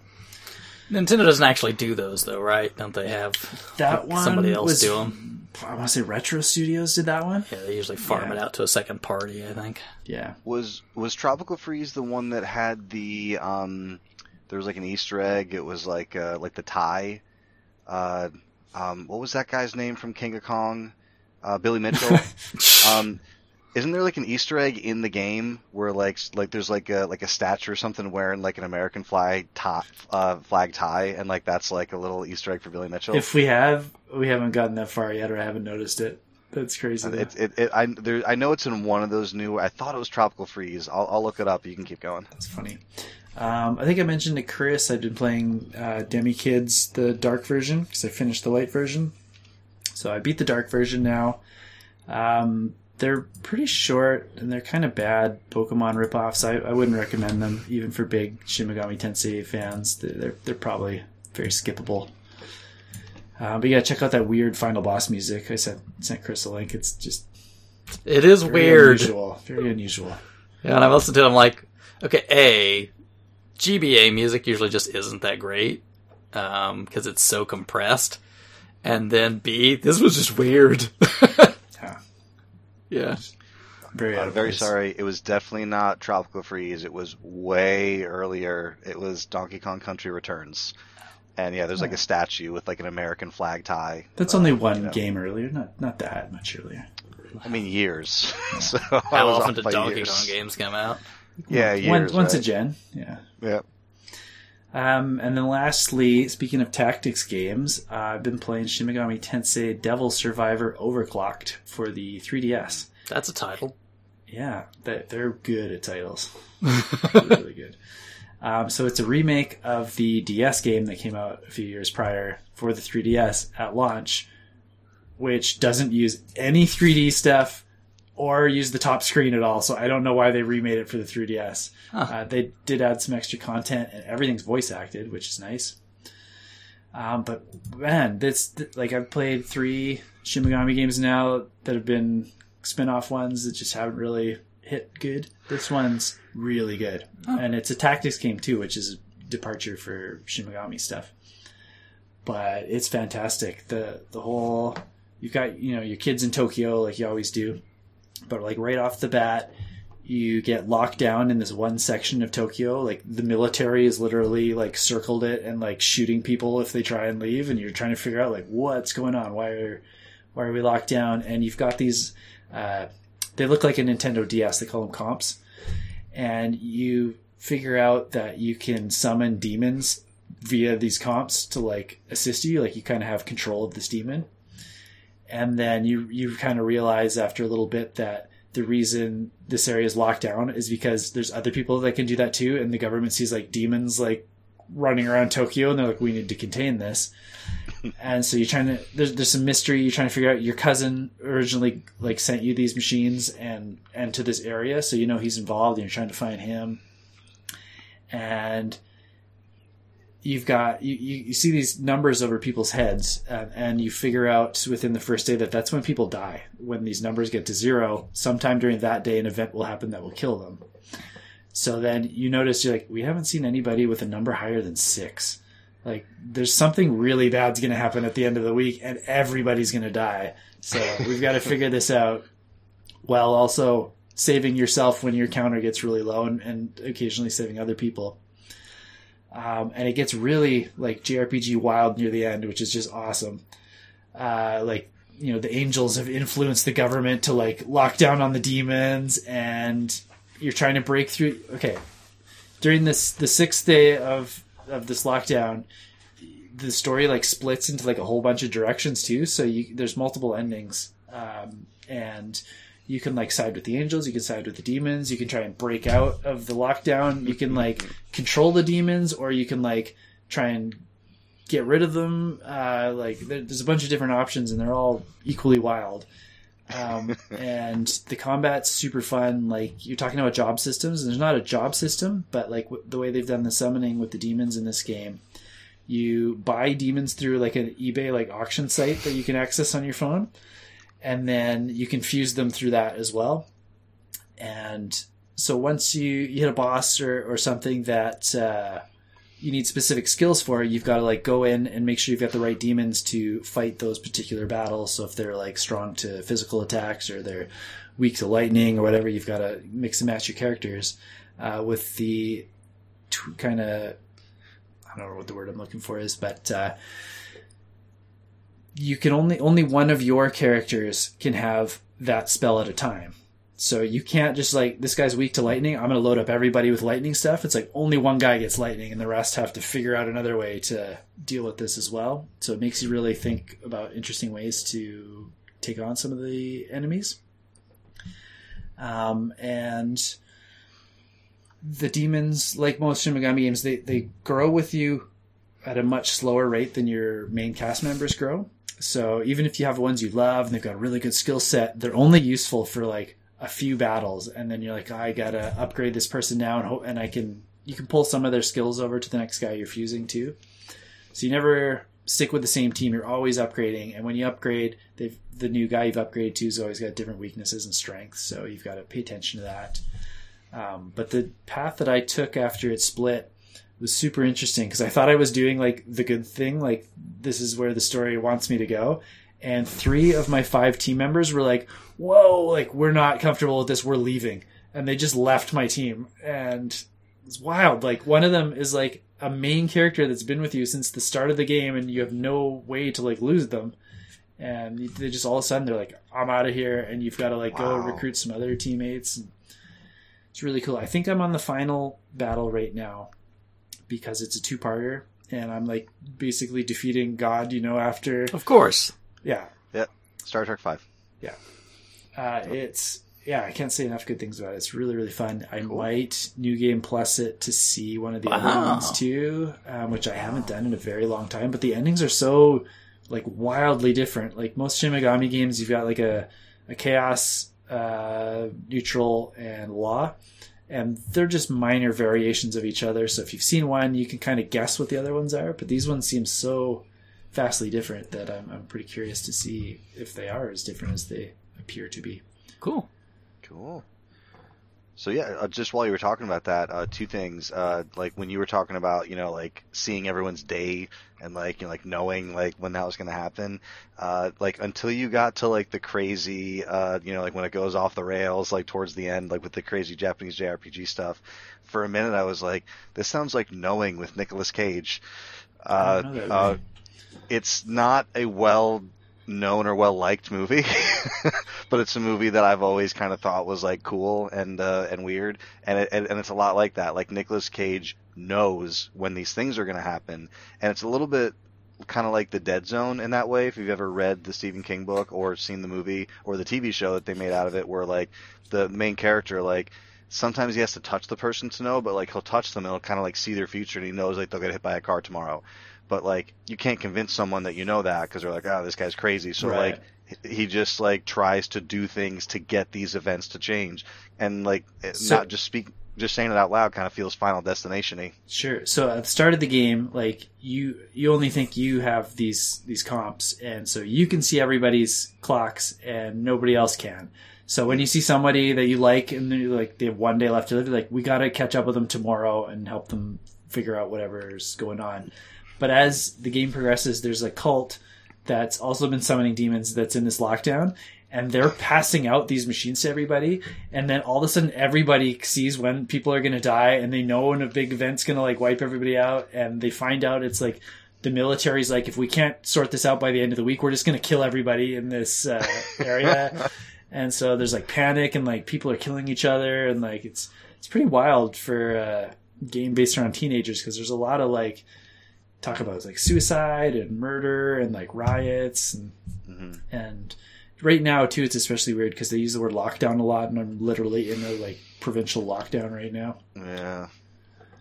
So yeah, no, it sounds it sounds wild. It- It's and like just as you were talking, the same thing like where you talk about like you know like knowing what demons you got to go fight, knowing what like abilities you got to stack up on. Like I was kind of getting like some of those Persona flashbacks of like, all right, Yeah. I need you know Zio for this and like you know like the win for this guy Yeah. or whatever. and the combat uh, interesting too because when you enter combat with another player it's like you've got your main character and you can summon up to two demons to be like your your sidekicks and so you'll usually fight three as well and it's like you take one turn, they take one turn, battle's over. And then so whatever happened, like outside of battle, you can heal again or, or use a skill or whatever, and then re-engage them next time, or they'll get a turn to re-engage you.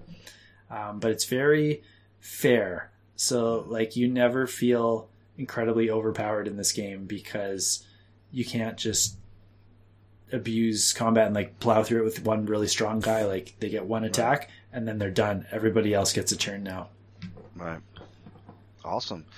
So also cool. Uh, the, uh, one last thing I will add about uh, um, uh, knowing as well with Nicolas Cage. Uh, one of the things that like kind of made me want to watch it.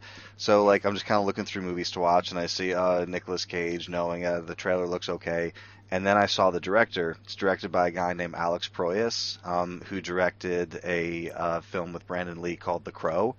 And Yeah. he directed my favorite uh, sci-fi, uh, one of my favorite sci-fi films of all time, uh, Dark City, uh, which is a, a Mhm. film that came out in 1999. So like I I love several of this director's movies. Um, I actually really like Knowing. It's not a well-received movie at all. So like, don't come back to me and be like, "Why'd you tell me to watch that crap?" Well, if you Um, say like The Crow and Dark City, I'm much more interested now.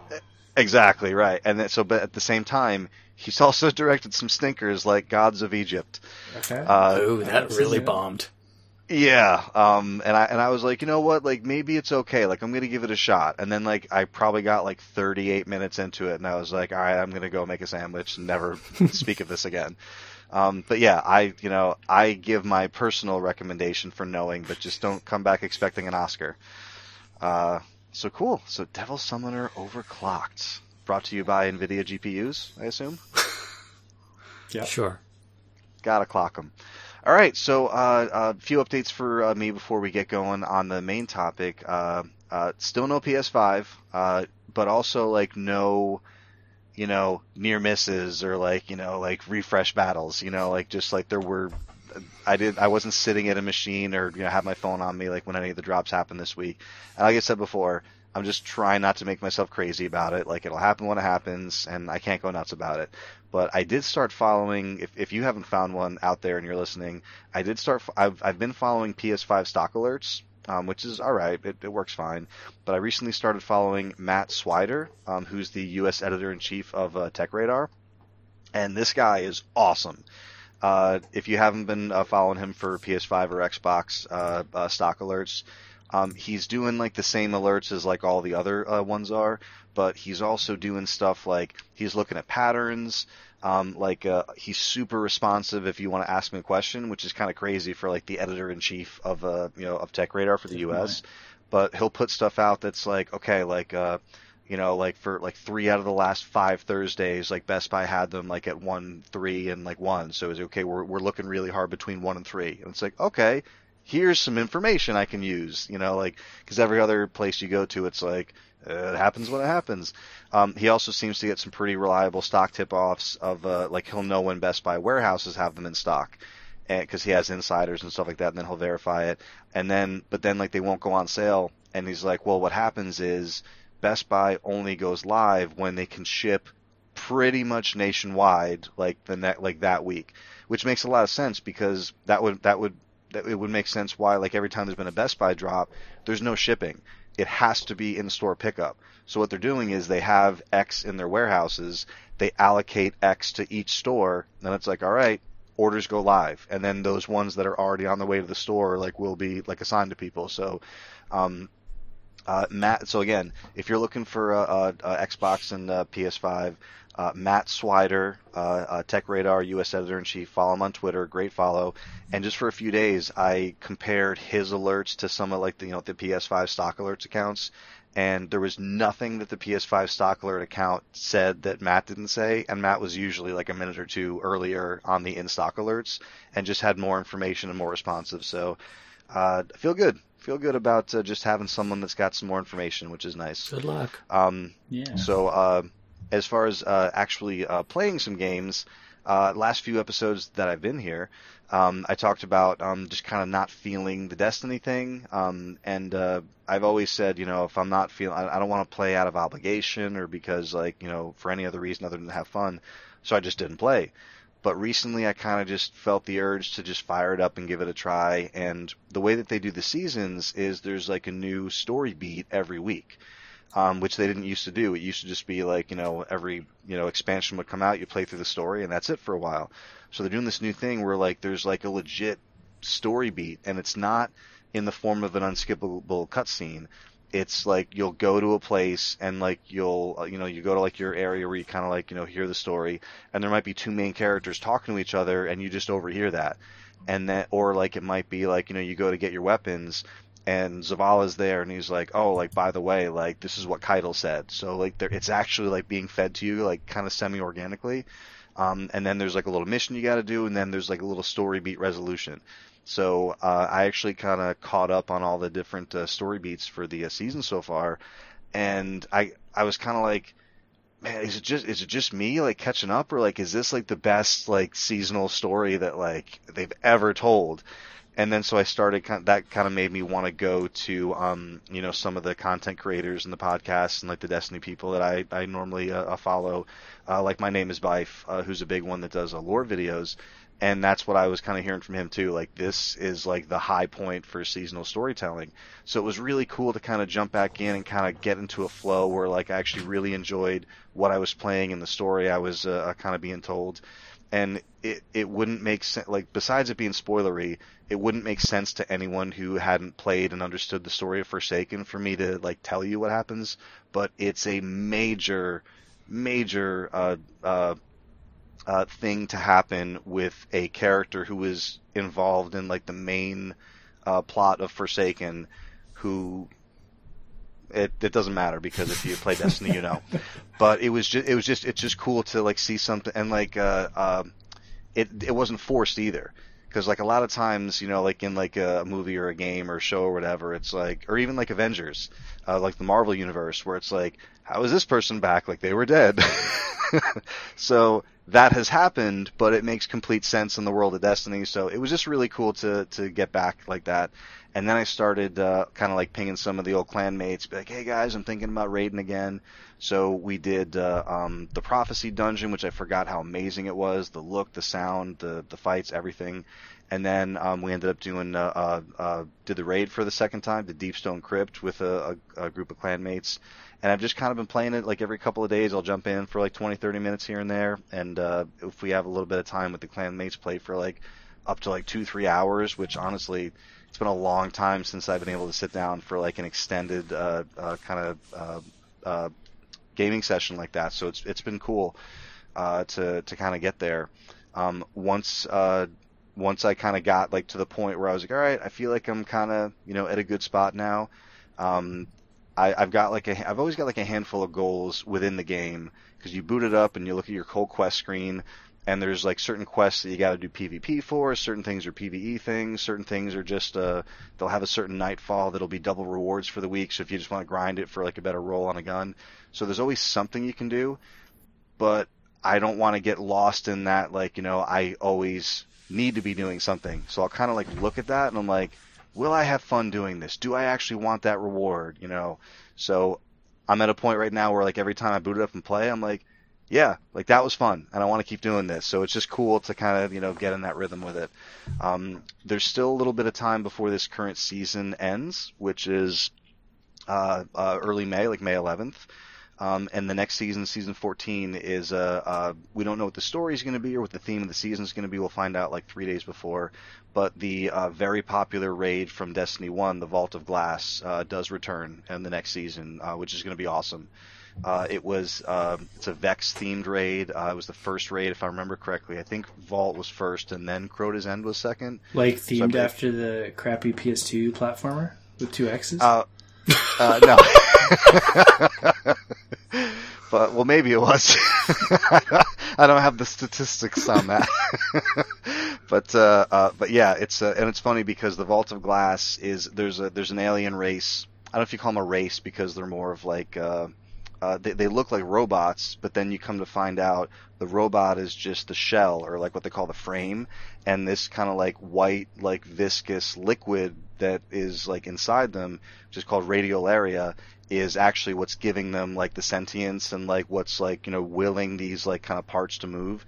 Um, so uh, it's it's a really interesting. Uh, uh, again, I wouldn't know if you call it a race, but it's like an enemy faction, I guess you would say. So the Vault of Glass raid is based on the Vex, and another cool thing about the Vex is they um, uh, basically what the Vex are doing is they're exploring all possible eventualities. They're exploring as many timelines as they can. So they don't call it like time travel, but they're able to open portals into like you know different dimensions, different uh, uh, you know uh, places like that. And what they're doing is they're exploring as many timelines as they can to try to find the one where they win and make that reality. So whenever you're fighting the Vex, you're always like going through a portal to like some crazy universe where like up is down and down is up because that's the way it is in this universe, and you got to fight you know this mind who because they went into you know like uh, Oryx's throne uh, realm and figured out the sword logic and brought it back to there. So there's a there's a lot of uh, really super deep lore uh, if you're interested in that kind of stuff, like you know to get into uh, with the Vex. Um, but uh, but yeah, the the the raid is called the Vault of Glass, and there wasn't another Vex raid until uh, about 11, 12 months ago, a little bit longer than that, when uh, uh, the Black Garden, Garden of Salvation raid came out, and it's Vex themed, but it's it's all like instead of being like in like a crypt and like it's like stone and rock and machines everywhere, it was like glades and you know like foliage and trees and stuff. So it was lovingly referred to uh, by Destiny fans as the Vault of Grass. Uh, so we have Vault of Glass and Vault of Grass, both Vogue. Um, but uh, but yeah, so that's a honestly like hugely exciting uh, event to be able to because the thing is you can go back to Destiny 1 right now and play Vault of Glass. It's not that it's not there, but that's not the game that people, you know, are playing, right? So and also none of like not a lot of the weapons that are you know exclusive in like in D2 are in D1, and also like all the game systems are different, the subclasses are different. So getting to go back to Vault of Glass uh, with the character you've built for the last you know four years in D2, um, it's going to be really big, and I'm really looking forward to that. It's um, cool to hear you being excited about Destiny again. Because I feel like you've been kind of lukewarm on it for a while now, and yeah. I know it's one of your favorites. So it's it's nice. Yeah and and I and I never fell out of you know liking the franchise, and I never fell out of like you know kind of like keeping on top of you know like uh, some some Twitter stuff and some news and some developers yeah, that I follow and like. You always talked about lore and like you got the new vinyl yep. and stuff, but like it's just yep. I haven't seen that excitement in you for a while. Yeah, and like now I'm actually like boot like and and then um I once I realized they were doing these weekly story beats, and then I watched one of the one of the big Destiny creators. His name is Datto, or he goes by Datto rather, and um, he he put out a video where he was like, it's I mean, and he and he plays the game daily, you know, six, eight, you know, ten hours a day sometimes if he's streaming. So uh, because that's what they do. They he's a, he's a Twitch guy as well as a YouTube guy. So and even he was like, I haven't been like excited and looking forward to that like Tuesday weekly reset in a long time. It was just like, oh, here's the weekly reset, and I'll just do my powerfuls again. But now that you have like a story beat to come back to, even if it's only like 45 minutes or an hour, you know, 20 minutes, it's full of story and it's moving things forward. And they said a little while ago when they, um, because the the last like major show or you know kind of like uh, I don't know what you call it, like it wasn't like an expo, but it was like a major like two hour like reveal, like like a Twitch reveal. Um, a lot of people were thinking, okay, like if they're to hit that reset button and be like, all right, like we're making Destiny 3 because, you know, that's the cycle everyone's kind of used to. Like, this is when we're to find out about it. So they sat down and they were like, uh, after acknowledging the, um, uh, you know, the pandemic and everything and the difficulties they've had, they said, okay, we had two choices, you know, and you guys all know what they are. We either say, okay, we have to, we stop here, we start Destiny 3, and then the content goes there. Um, the other option we have is to move forward with Destiny 2 and then you know just continue with with this uh, with this you know kind of game engine like uh, all that stuff. They said we didn't want to say we're going to Destiny 3 because then what happens is we have to stop supporting Destiny 2 long enough to make that game because it's not like they're flipping it to another studio. Um, so they said we decided not to do that. It's part of the reason they brought in the Destiny Content Vault, where they say, okay, the game's too big. It's like you know 138 gigs or whatever. They're like, here's these like three or four least used destinations, both like by people actually playing and going to them, and also story wise. They said we're going to pull them out of the game, put them in the vault, just so it's less for us to manage and patch and like you know take some of these activities out. And what we're going to do is we're going to put a renewed focus on story and we're going to bring these events and locations and things back when it's appropriate for the story or like the you know what we're trying to the story we're trying to tell. So there's a lot of negative feedback to that. They're like, you know, we've we've paid for all this content. Like, I want to be able to fly to Mars and you know, like do escalation protocol there if I want to because I already paid for it. So when they announced that, they were like, and the first thing we're doing, we're bringing the Cosmodrome back in Beyond Light, and Vault of Glass comes back like early uh, next year. And that was kind of when everybody was like, oh, we get it. You know, like we're going to get some old content or some stuff we haven't had for a while, and like it's just going to kind of cycle in and out. But so when they said that, and they said, okay, so now that we've decided we're sticking with D2 and we're just going to go forward, we want you to know that it's not just uh, you know just this next expansion.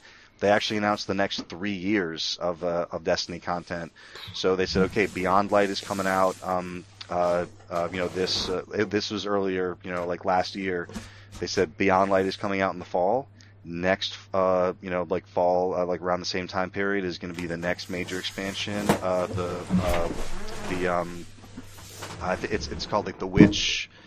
I forget it's it's Witch something because it's it's Oryx's sister, um, uh, Sa- Savathun and uh, Arath, and then like the year after that is going to be Lightfall, and they said and that is going to conclude like the light versus darkness saga that we've had since like the beginning of D1.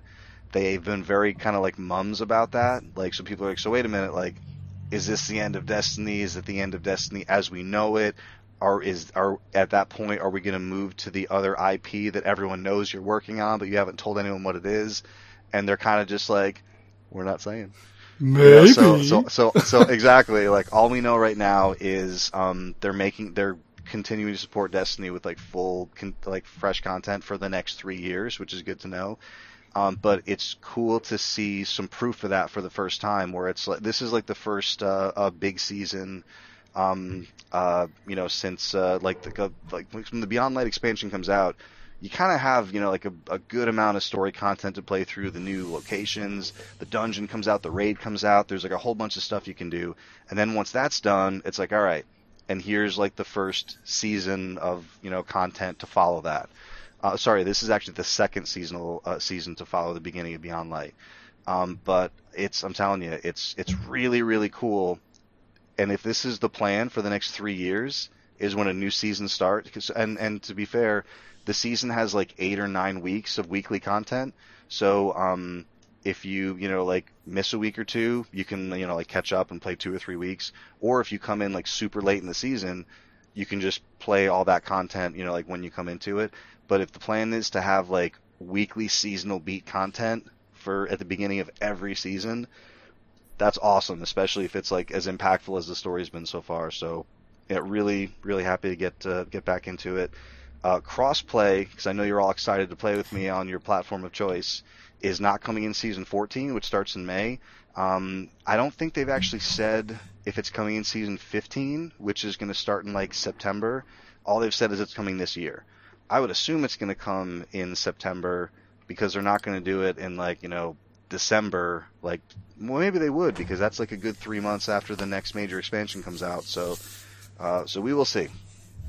But uh, yeah, good good amount of Destiny talk. It feels good. feels good to get the the Destiny uh, the radiolaria flowing. You know. Um, so uh, so that's the Des- Destiny catch up.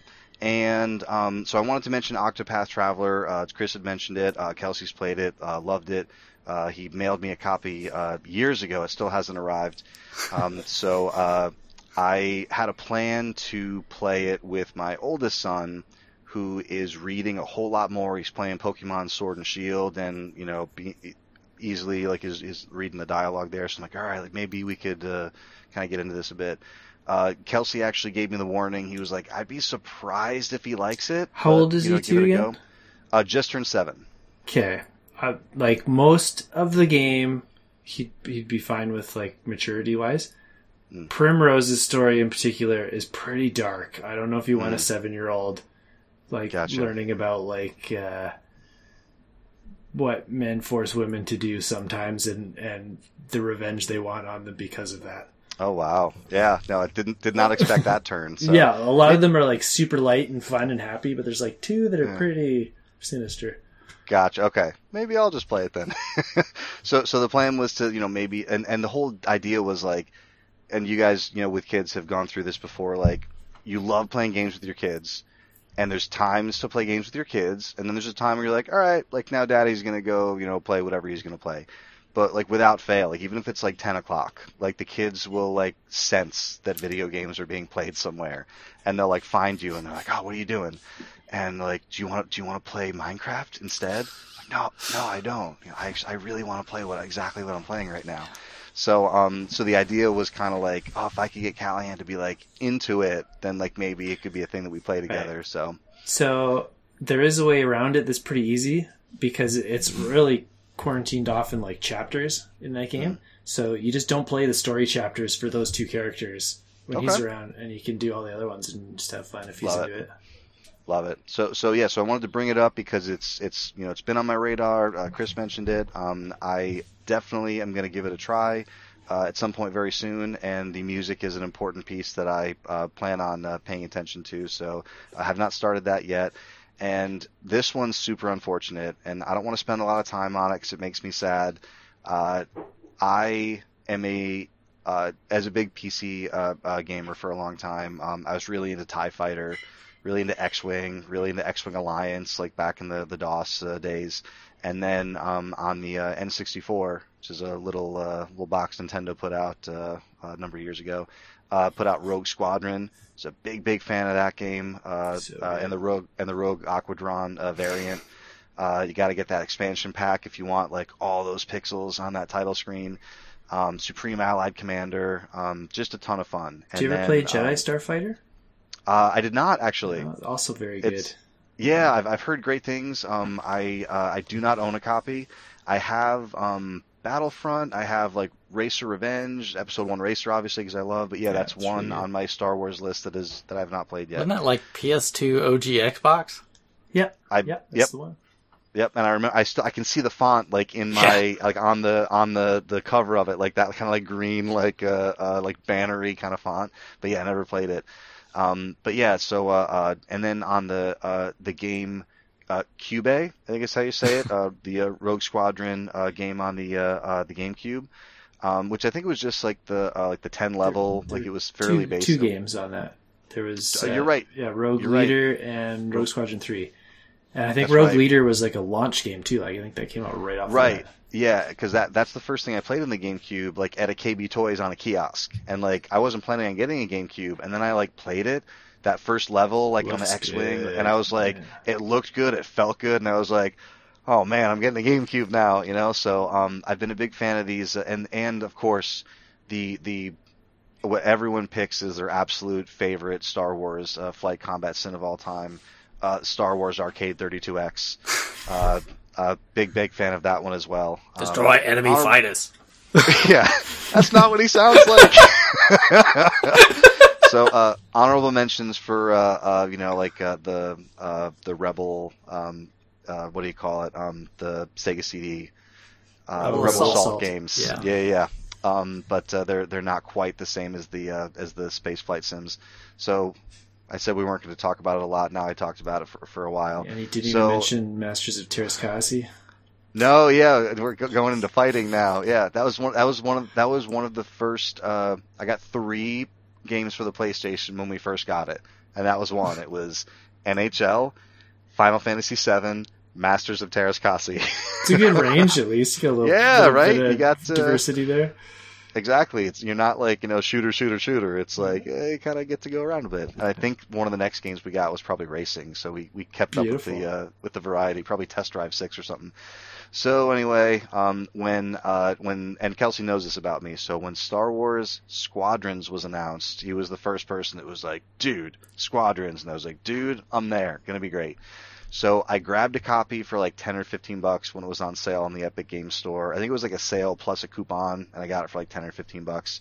Um, I fired it up. I might have mentioned this on the show that the control with the 'cause I I started Yeah. trying to use the mouse and keyboard. Control was really weird Oh, I do like, remember you mentioned that a few weeks ago. it back. didn't Yeah. like like like you could move like I, I know you guys can see me not everyone can but like if you like moved within this range it didn't move at all you had to like leave that range and like the more you left it the more you would turn super weird and like one of you mentioned like you know can you turn that off you probably could I'm not great at going into settings and finagling so I was like you know what now that it's on Game Pass I'm just gonna do it on the Xbox because the controller is just gonna handle like a controller and I'm good with that.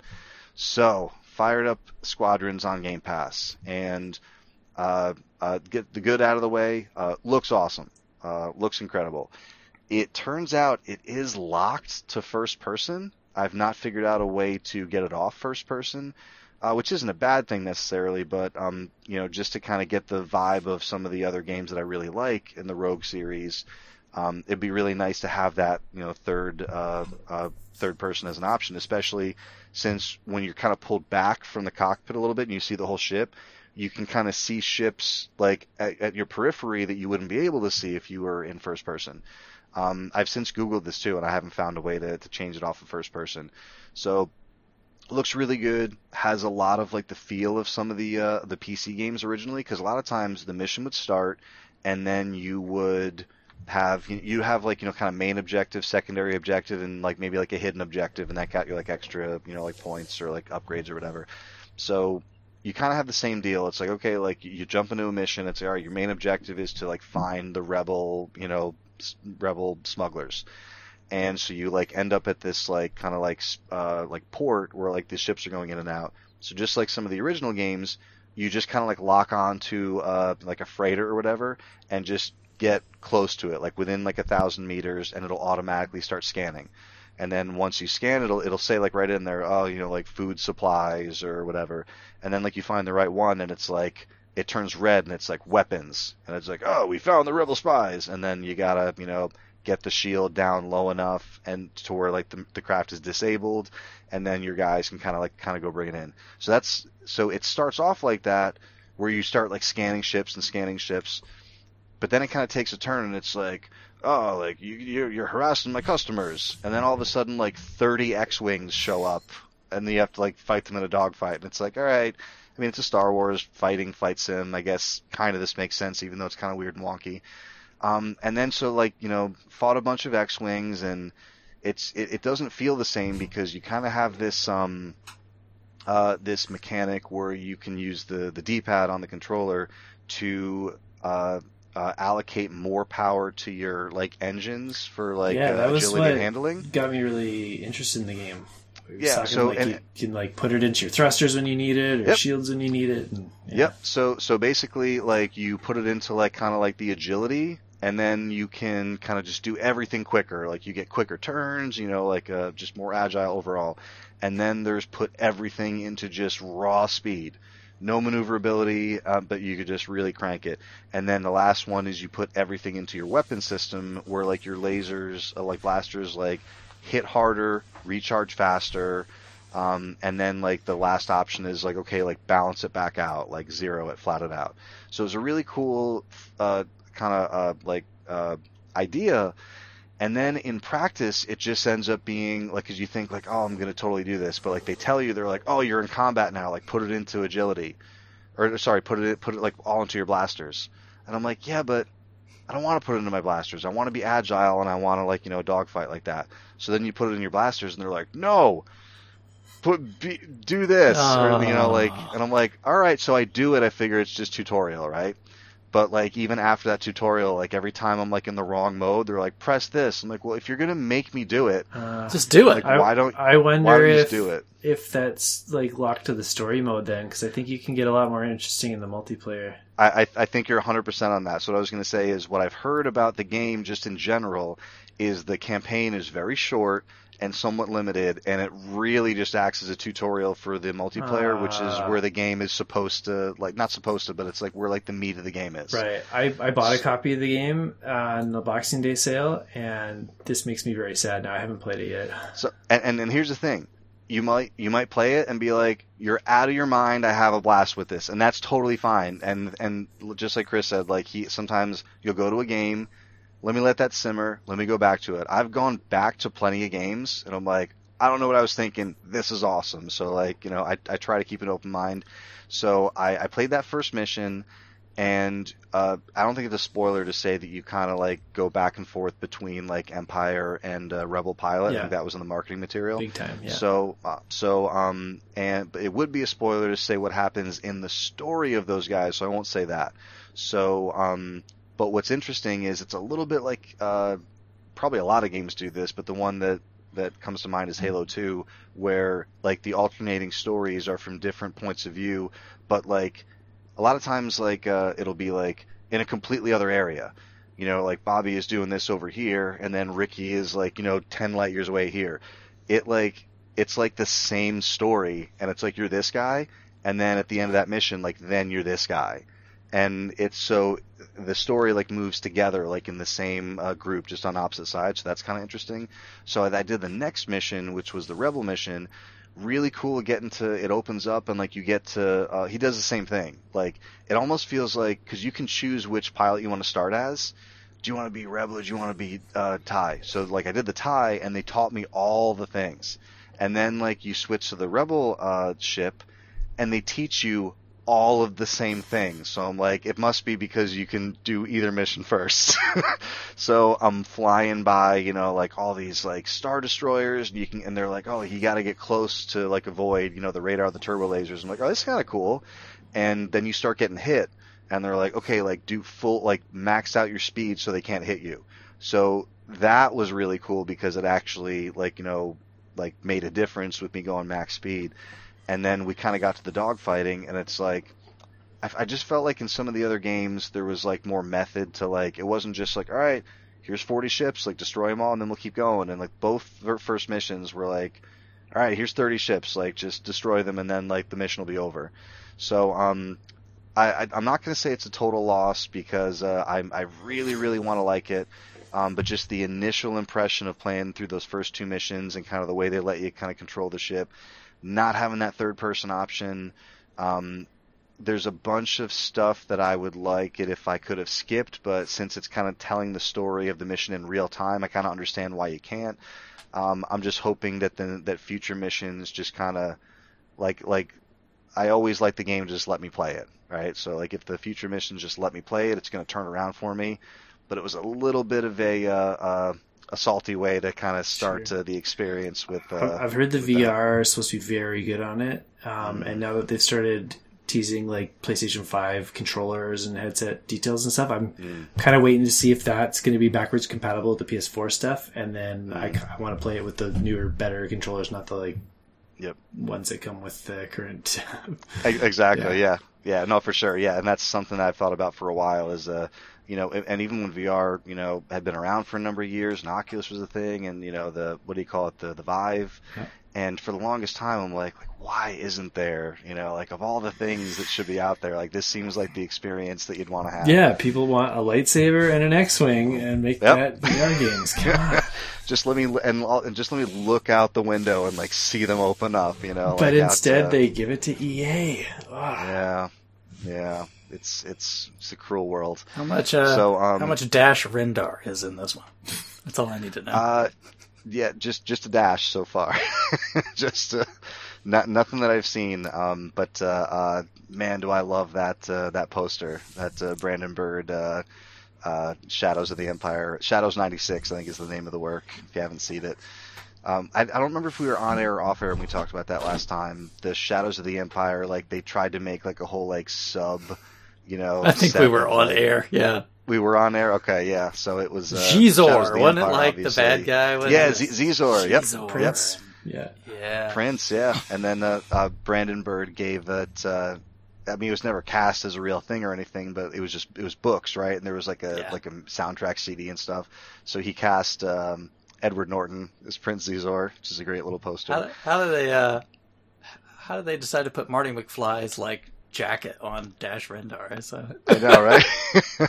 Must have been big at the time. It's uh, uh, or with the even with the concept, like a lot, like following a handful of concept artists or like just artists in general on Twitter. It's interesting to like sometimes they'll put some of their you know some of the concept uh, work up, and then you'll talk to them and it's like, oh, like why'd you do this? Why'd you do this? And like sometimes they're like, oh, like that's the color marker I had on me, or you know, like oh, or I'm a big, you know. So you never know if there was just like a big uh, uh, Back to the Future fan and one of the concept artists, and they were like, yeah, yeah, we need him to have just orange vest. Would be perfect. All right, so so yeah, so hopefully uh, uh, Squadrons uh, opens up for me a little bit. Um, so right now it's uh, um, it's still a little bit uh, the the jury's out. Um, so the only one I, other game I'll mention that I've played a bit more of is uh, Ori and the Will of the Wisps. Um, after uh, finishing the Blind Forest and really enjoying it, and then looking to see if there was a soundtrack on vinyl, and there is. Um, so I saw the soundtrack for Will of the Wisps, and that made me think, oh yeah, I've got to play this game. Plus uh, Pam's uh, video of like some of the best uh, uh, experiences she had last year. Will of the Wisp was on that, so played a little bit more.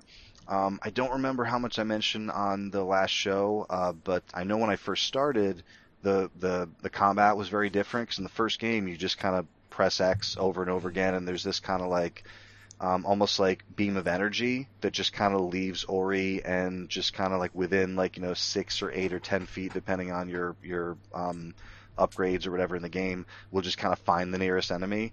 And if it doesn't like get them you just get closer to the enemy and like or like wait for them to be there um, to kind of hit them. So it was kind of like this like um, uh, like magical like uh, you know like kind of mythical type of way to attack things. And then early on in will of the wisps you just have no weapon. And every once in a while you'll like come across like a torch on the ground and then an enemy will show up and you can kind of swing the torch at them. I found out very quickly that at first I thought that it was like a really big timing problem with me and that you had to like swing it early because it took Ori a minute to like get it around. Then I realized I wasn't on game mode on my TV. Oh. Turned on game mode and then I lost like 15 milliseconds of a delay and realized that it's actually like pretty precise. Um, so, uh, but but still, you kill a few guys and then like you lose that torch or the torch goes out and now you're back to no weapon that was just like the beginning like 15 20 minutes of the game depending on how fast you play. Once you kind of get your you know your your main weapon for the rest of the game it is kind of like an energy thing like the first game but it's way more like alucard in symphony of the night where it's a, a like a blade that you're swinging. And uh, like and or and Hollow Knight I guess as well, where you can like swing it forward, swing it up, swing it down, and there's like a downstroke, like if you like jump and then you can kind of like like uh, jump off people like that and uh, all the controls are are bindable. So um, once you kind of get more like there's like a heavy attack where you like swing this big like you know kind of energy hammer. Um, I just bound that to B, and then you end up getting this like energy like bow and arrow, and I I personally bound that to Y. But what was so what's so cool about uh, Will of the Wisp so far, besides that it's beautiful um, and the music is great and just overall vibe and just the feel of it is awesome, it's like or uh, Blind Forest was great, and but Will of the Wisps is like such a massive improvement in like every single area. It wasn't just like more of the same or they upgraded a few things. Like everything that could have been improved. It like reminds me a lot of when I used to talk about Assassin's Creed 2. As much as I really like Assassin's Creed 1, I think like more than most people, Assassin's hey, Creed 2 to me was you. like was I, like I like 1 over 2. Yeah, yeah, I, I, we've talked about that. Yeah, and like I remember, like one was like you know, uh, you know, obviously a big thing people were looking forward to, and then it came out and like people were kind of like you know, like like hit or miss on it. Uh, I I I feel like I like it more than most people, um, and I, I know we've talked about it, and you really like that game a lot. And I feel like two to me was like one of the most improved sequels, even though I liked the first game. But two was had so many things uh, added and put on there, which might be um, like off-putting to some people who didn't want that stuff added on there. But to me, it was like, oh yeah, like give me give me that, give me more of that. So in Ori, or sorry, let's call it uh, uh, in Wisps, um, besides having like all these different weapons now that you can you know bind separately.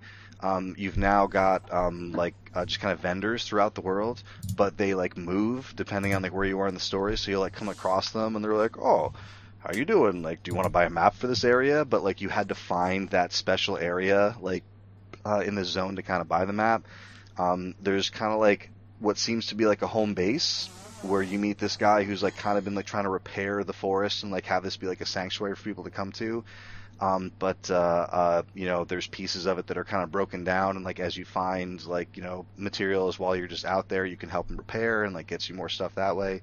Um, there's side quests where you'll just run into like friendly uh, NPCs out in the world, like little animals and stuff that are like, oh, I really like. I heard that you fought the like the huge wolf off. Like he like messed up my my you know cousin's house or whatever, and then it's like side quest added. So like, oh, I've actually got like you know like like quest logs and stuff in here, and then just going through some of the menus of it.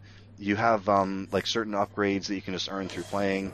You have ones you can buy from vendors and I've already bought like a handful. And I'm like, okay, like in the first game, everything was on like one big ability wheel. Like you you killed a thing, you got some spirit points, whatever they were called, and then you hit your pause menu, and it was like here are all your offensive abilities, here's all your defensive, and here's all your support, and you could buy them just in like in order, like one at a time, as long as you bought the one before it, all with that like same currency. So this so this game now it's a bit more like a, a Hollow Knight, where you kind of have like your your weapons that you can then level up at like a blacksmith or whatever. You also have like the runes that you can get as many as you want, level them up differently, and you can only have like three or four or five depending on uh, you know like your your level in that area. And then you have these like passive abilities that you can get that are permanent. Um, so it there's just like everything there was in in the first one.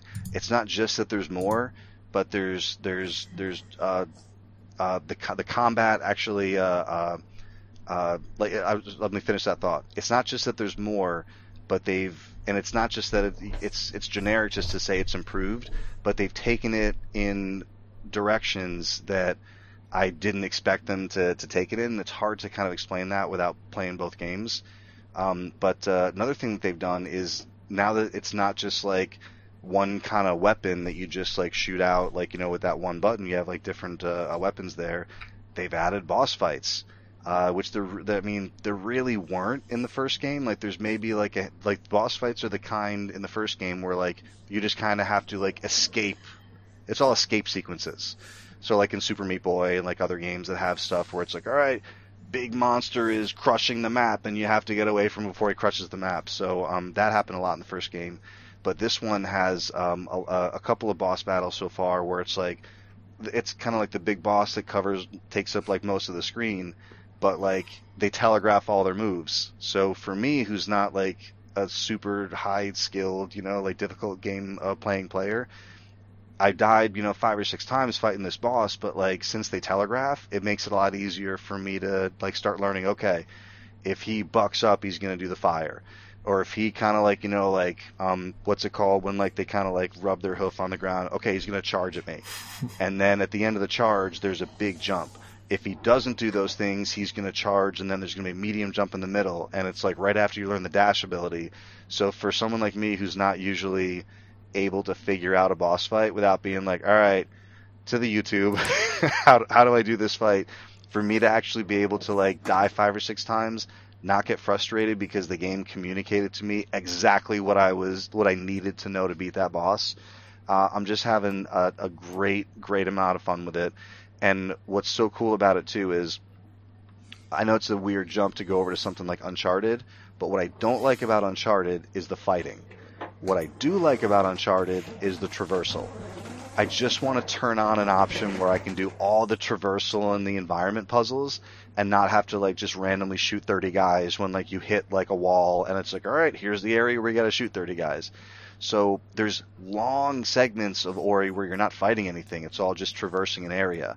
So what they've done is and it's not like uh, like a lot of metroidvanias where it's like all right i've been to 40 different areas where i can't use where i can't access because i don't have the double jump yet. So i'll come back when i have the double jump.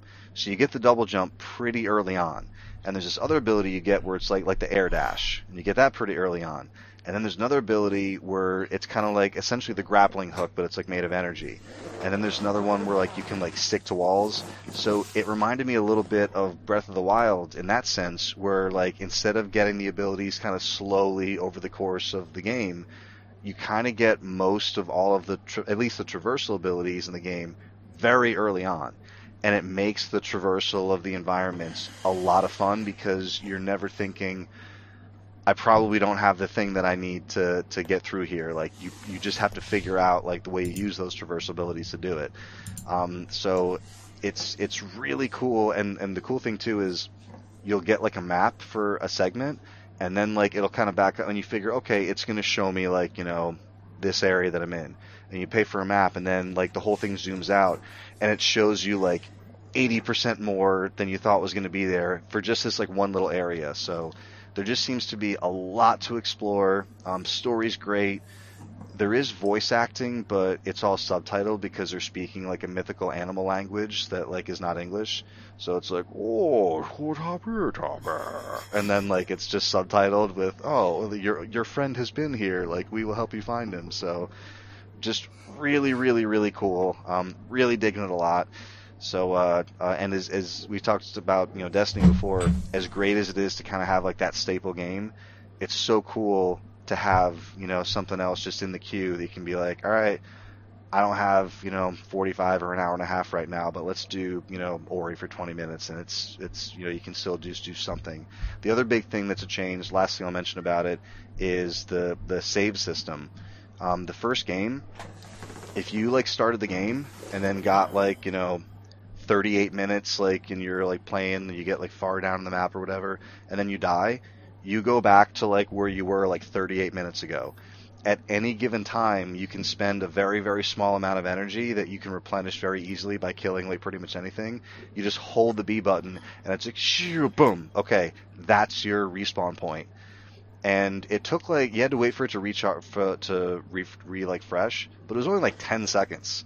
So you could like beat two or three more enemies get to the next screen and be like, and like if you die, so if you like jumped into a pit and died, you would just respawn there instantly.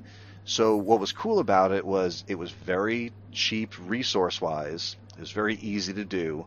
The problem with it is it's so easy to forget to do that, especially if you like haven't died for a while. So you'd hit a point where like you would die, and like as soon as you would die, like some stupid thing, like you fell into a thing, or like an enemy popped out, or like a mine blew you up.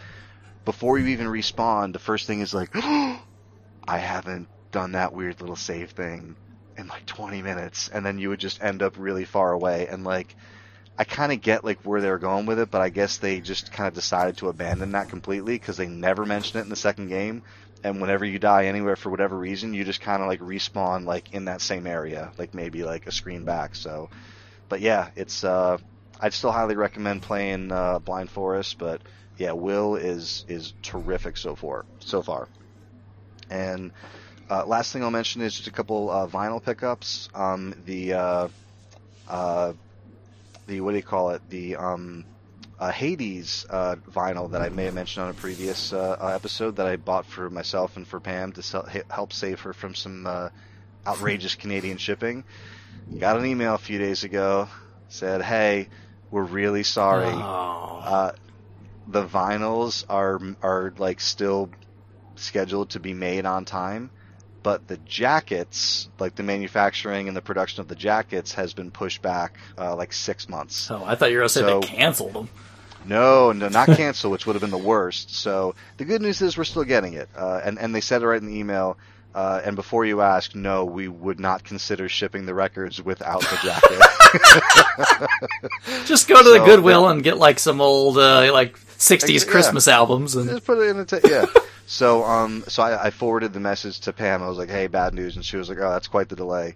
So the good news is we'll still get it. The bad news is they're estimating December now instead of like May, which is weird because it's like, man, like you wouldn't think it would take that long to make just some jackets for like I don't know a thousand, maybe you know two thousand records. So um, uh, and the other one I just wanted to mention, Tron Legacy, uh, which is uh, uh, a um, uh, what are they called? Um, uh, Daft Punk, uh, uh, the soundtrack uh, for the film, very very popular. Mondo released the vinyl last year, I think it was, sold out very quickly. It's several hundred dollars on the secondary market already, which is garbage. I hate that stuff. Um, except when I'm reselling, and then it's awesome. um, so there was a second print of it uh, this past uh, week, which I was looking forward to. Uh, I was sitting at the computer, I was refreshing, I was ready to go, had it in the cart, uh, went to check, like like got all my stuff in there, like what's okay, like finalize order, and it was like, oh, like one of the items in your cart's like no longer available. So they don't reserve the item when it's in your cart, which is like uh, 1987 internet stuff. Yeah. Um, and plus, it's like you know, I was really uh, upset. I was like, you know, these little 30 second drops that like sell out with bots and like scalpers in five seconds, they help no one, absolutely no one. So, but I was really impressed that Mondo tweeted uh, uh, um, shortly after that. They were like, "That's the fastest we've ever sold any record." Um, and they, they they don't normally talk like numbers and stuff like that, but they said um, we they said we sold 5,000 records in 100 seconds um, which I didn't think they would have made five thousand of that. So that's actually Well, pretty good Daft number. Punk just broke up. they did, So and also and also like Tron, like this this soundtrack was hard to find before they broke up. You know, in the last Right. drop of a thousand. So um, and what they said in the tweet was, you know, we sold five thousand in a hundred seconds. They said we're going through now and we're canceling orders uh, to like like duplicate orders or like duplicate addresses or whatever. Um, and of course, we'll see about you know making some more. But vinyl is a, is a weird animal because um, it's. I know everyone says the same. They're like, oh, you know, like just make more, right? So with with production of vinyl records, I mean, all those presses, like they're all scheduled. Like lots of different people are trying to make records and have them pressed and have them have them done. So it's it's a lot like making board games. Like you kind of get got to get like on the manufacturing schedule, and there's like a, a time for it. Well, so and the problem is too is you know all those record presses that existed in the '80s, you know, got lots of them got just got destroyed, and so now they're ramping back up again. So there just isn't the industry that there used to be. It'd be like if you wanted to sell a lot of cassettes, right? I mean, just yeah, those machines to do that aren't around much anymore. right. Yeah. So uh, so yeah, I just wanted to take a, a minute to acknowledge the. Uh, I don't know if it's just that it's Tron, and but the same thing, like earlier today, I, there's a Coen Brothers movie that I love called Inside Llewyn Davis that has an unbelievable soundtrack, and it's kind of got like a like a it's it's based on it's it's fictional character, but it takes place in like the folk music scene in like the the 60s in New York.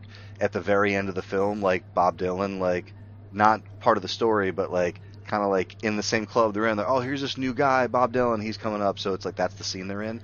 Um, this soundtrack's been impossible to find forever, and I'm not paying scalper prices. Uh, and someone posted on Reddit like, oh, like it, Inside Llewyn Davis is on Amazon, like must be a repress, and it's like 30 bucks. I'm like, oh, I'll grab one. I, I saw this thing like eight minutes after it happened. It's like, oh yeah, it's gone. Uh, but not only is it gone, then somebody like went to eBay and was like, yeah, like whoever bought like nine of them, like they're tr- triple the price on like the ones they just bought are triple the price. So yeah, it's uh, it's it's frustrating, and it just takes me back to like, man, this is what we're going through with the PlayStation. It's what people are going through with the Switch. Uh, it's uh, It's rough. it's it's it's what people are going through with the you know the GeForce, and you know it's hard to point your finger at like one thing. Like it's the scalpers, it's the supply chain, it's the pandemic, it's shipping, it's you know like, but it just and I know like to like the layman, you just kind of like look at it and you're like, just make more, you know, or like Yeah, just order just work that why way. didn't you have more you know but it's I, I don't know how you solve the problem but it's it seems like it's across the uh, uh, Sure. the industry This is what I would tell you.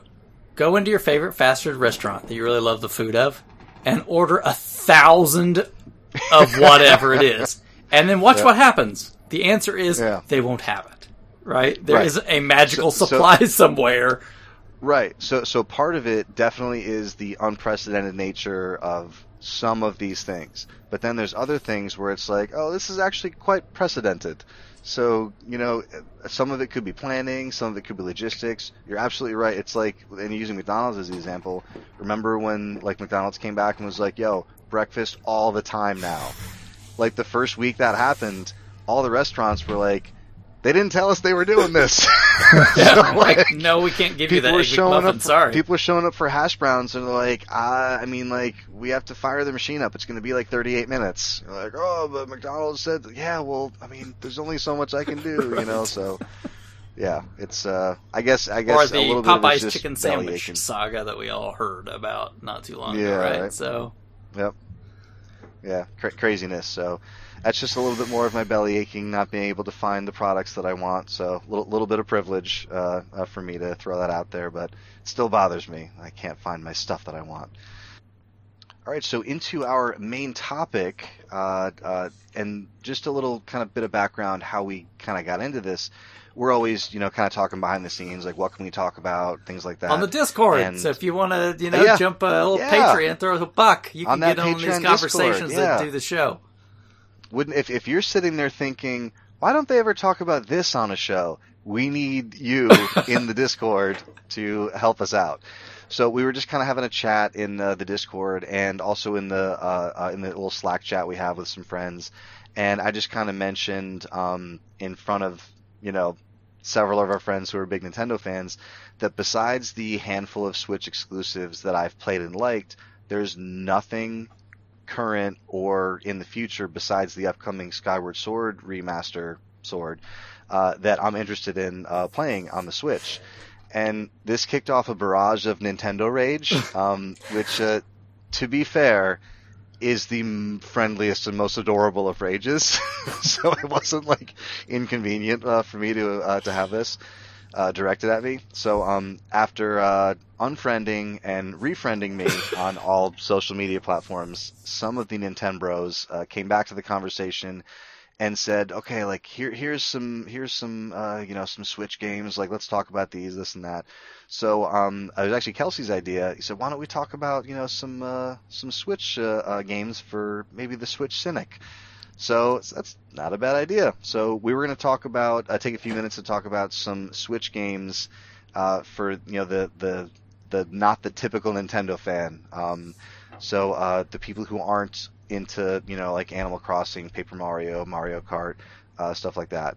Um, so uh, so yeah, I just thought we'd start this off by saying which exclusives that I have played and really really enjoyed.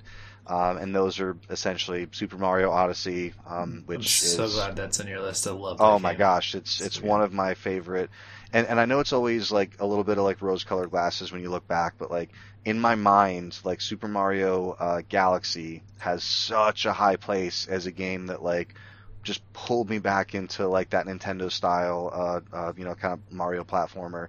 I was pretty much all Xbox, and then Galaxy happened, and I'm like, oh, let me give this a shot. And I'm telling you, like, like nothing pulled me away from like every other game that was out there like this did, and I just wanted to play it, and I didn't want to, you know, grind for achievements or you know like do whatever else other stuff I was doing on a regular basis. I just wanted to play Mario Galaxy. So, like in my mind, when someone says, "Oh, what's your favorite Mario game?" I think Mario Galaxy just because of how strong my, my memory was with Sure. Galaxy. It's But still look- really good. I played through it Yeah. last year before all the lockdown stuff went into, mm-hmm. and yeah, they they hold up Yeah. really good. So, so like looking at it objectively, you know, Mario Odyssey's got to be in my conversation for like personal favorite Mario game.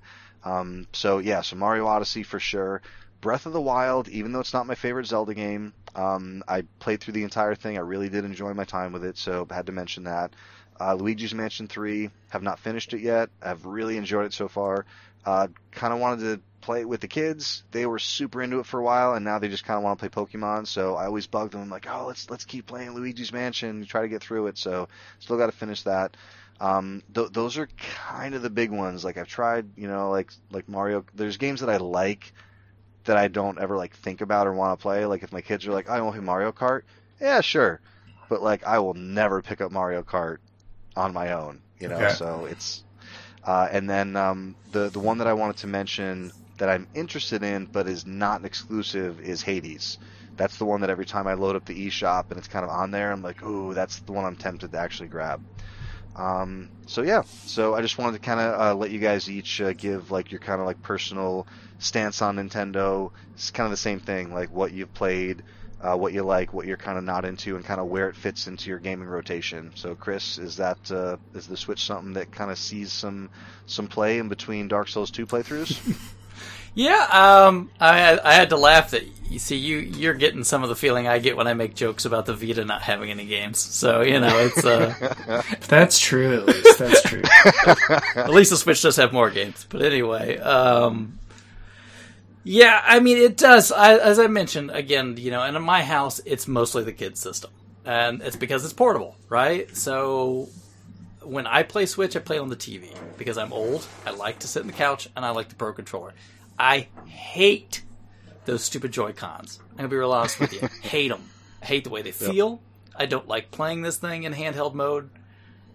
I just don't. It's bad, bad, bad. But as far as like a console hooked up to a TV, good stuff. Um, is it my platform of choice? No, because it doesn't offer me anything. Again, I don't care about the portable part of it. It doesn't appeal to me. Um, again, I, I don't like any of that experience that goes around with it. If I want to play Nintendo Portable, 3DS, yes, good, controls well. Switch, I gotta be real honest with you. Thank God it's got that little kickstand to go with the Pro controller, because if not, yeah. I'd never take that thing off its dock. It is interesting hearing you say that the 3DS is a positive uh, handheld experience with the controls being so similar in size, at least like on the button side of things, to the size of the button. It's got a real D-pad at least, though, too. yeah. It's got a real D-pad, and those analog nubby things on the Joy Cons are trash. They're not like that sweet nub on the 3DS for the camera, right? Thank goodness I never have to use that. right? Yeah. That's all I can say about I that. I never have to use I, it. I think the I think the only game I had to use that on was Dream Drop Distance. Xenoblade um, Chronicles was oh Xenoblade. That's right. That supported that. it. Yeah, new. So pretty much all the other games I played, you could just use the D-pad. Right, I never have to yeah. get that stupid circle-y thingy, yeah. it was okay. But anyway, so so so just speaking about the controls, yeah. it uh, um so I started off with a uh, uh, you know the OG Switch, just black Joy Cons. Yep, we eventually we got. got. the what do you call it? The neon, the light blue and oh, red. slate. Hmm? Oh, the no, the Joy just the Joy Cons. Yes. Yep. It's like it's like that like I just different like color ice Joy-Cons. blue and neon red or whatever. Yeah. But they were but it, they were like a couple years later. I don't know if there's a revision difference. Um, they feel pretty similar to me. Um, uh, but I'll tell you, we got a Switch Lite mainly because like we just you know once the two boys started fighting about the switch a lot it's like all right let's just have another one. And i got to tell you i really and, and rich recently on the uh, the playcast said that he's not a fan of the Lite um, like doesn't like the way it feels as much and the screen being smaller. I actually don't notice the screen being smaller. Like it might be like really really close you know like maybe like you know point whatever inches difference. I don't notice it but I got to tell you, I actually really like the way the Switch Lite feels in my hand compared to the OG Switch. And I don't know if that's a common thing out there. I yeah, do think no, I haven't put a ton of time into it, but my son once in a while he'll be like, "Check this thing out," and he'll pass me a Switch Lite, and I'll just like I'm there for five minutes with it. But I totally agree, like it feels yeah. so the, good. The, there's something about it, and I don't know if it's because you know it's one piece. I don't know if it's because you know like I, I haven't really like closely inspected like the contour, like where like the triggers kind of come out. There's something just fundamentally different about the way it feels, uh, and I and I it's I, I can't quite put my finger on it beyond that, but it, to me it just feels better in the hand. Um, the other thing is, I mean, it does have a D-pad it's very muddy from like just my experience with it. Like it doesn't have like any kind of clickiness to it. It just kind of feels like it's on like a center rocker and like uh so like but at the same time I've been so conditioned away from the D-pad like even on like you know like uh you know Xbox and PlayStation games like there was a time when there was still things I would do with a D-pad like racing. I would always just kind of like control just like with the D-pad like just cuz I could just like pop pop pop like over over uh, the fighting games I probably still will like that, but that's probably it. But I've gotten so conditioned to the analog stick that a lot of times like there's this anal there's this D-pad argument among people. Oh, the D-pad's not as good. Oh, the D-pad's better. Oh, I didn't even have a D-pad, and I'm like. I, I have negative interest in how good the D-pad is because I'm using it in menus. Playing uh, that Ducktales remake with my daughter, I did. I didn't even think like it was past the the the Wii U Pro controller, and then she's like, okay, your turn. And she's like, why are you pushing those buttons? I'm like, which buttons are different? And she's like, that one that looks like an X. And I said, you weren't using that one? She's like, no. She's, she's why would I use that one? And I'm like, because you can pogo way better. And then she, I was trying to get her to try it. And she's like, no, I'm not doing that. She won't even try it. I, I, I do think that if uh, there might be some muscle memory kicks in, like if I went to play something like uh, Bionic Commando, you know, or like something that I had played on a D-pad, I might just kind of default to that because of the comfort with it. But I, I forget what game it was, but there was some racing game that didn't let you use the D-pad. So the only so like uh, you know what it was? It was you could steer with the analog stick, and then the D-pad was something else that you couldn't unbind. It was either like setting radio stations or like, you know, changing the view of the camera or whatever. Sure. So I was like, all right, if I'm going to keep playing this, I got to use the analog sticks. That's kind of where I switched over. But yeah, it's funny because I'll look at my kids and they don't, they don't know it's called that. Like I forget they were asking me in a game like, oh, like how do you do this? And I like, I was like, well, give it to me. And like, I kind of pressed every button and I was like, oh, it's the D-pad. And I handed it to them and they were like, what? And I was like, it's the D-pad, like up on the D-pad. And they like held it up and they're like, which one, which one is that?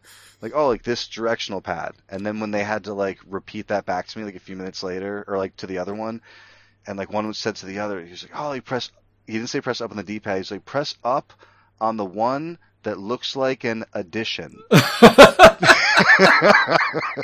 it trained your kids Like, better. yeah, that's what it is. So, but yeah, it's uh, yeah. So just we gotten a little little thing on on the hardware there, but uh, Well- so yeah, so that was uh, Kelsey's ex- or sorry, uh, Chris's uh, kind of um.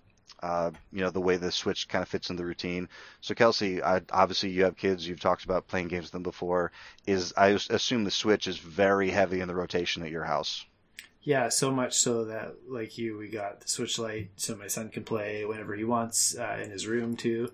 If I want the TV, um, I unlike Chris, I I love it in handheld mode. Um, I also love it in docked mode. So I'm I'm good to go either way, and it's nice to be able to bring it to work with me sometimes. Um, yeah, like when I played Octopath Traveler, I think I played that about like 80 90% docked. Um, But most other games I'll switch back and forth with and, and do about 50 50. Yeah, before the before the kids were really playing, um, I was doing everything docked. Um, and, then because like you know no one else is trying to grab the TV, you know like like my wife would be in the other room or like no one else is trying to play it. And then we really weren't traveling a whole lot, but like you know you'd bring it if you we flew down to Disney or something like that. You know you'd play it in the airplane, in the car, or sorry the the hotel. Um, it's been a long time. I just played it a couple weeks ago because like my kids were upstairs and I was kind of getting some cable set up down here. So I brought it down and I, I put it down and I charged the Pro controller and I'm like, you know what, I'm gonna play Cuphead. I sat here and I played Cuphead for a little bit and it was the first time I had played with a Pro controller in a long time and I forgot how bad the placement is of like the home button versus like the what is it? Not the start button. I've actually got it right here. Yeah, the plus.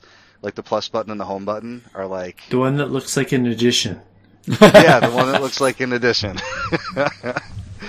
and uh, yeah, so because I was constantly going to the home screen instead of pausing the game.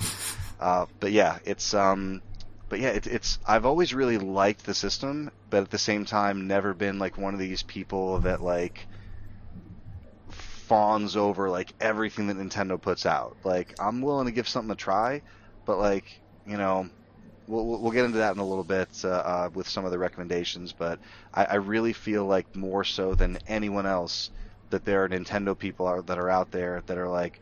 I'm a Nintendo person, and like if Nintendo puts something out, I'm gonna trust that they know it's the best thing that can be put out, and I'm gonna get it, and I'm gonna fight for it.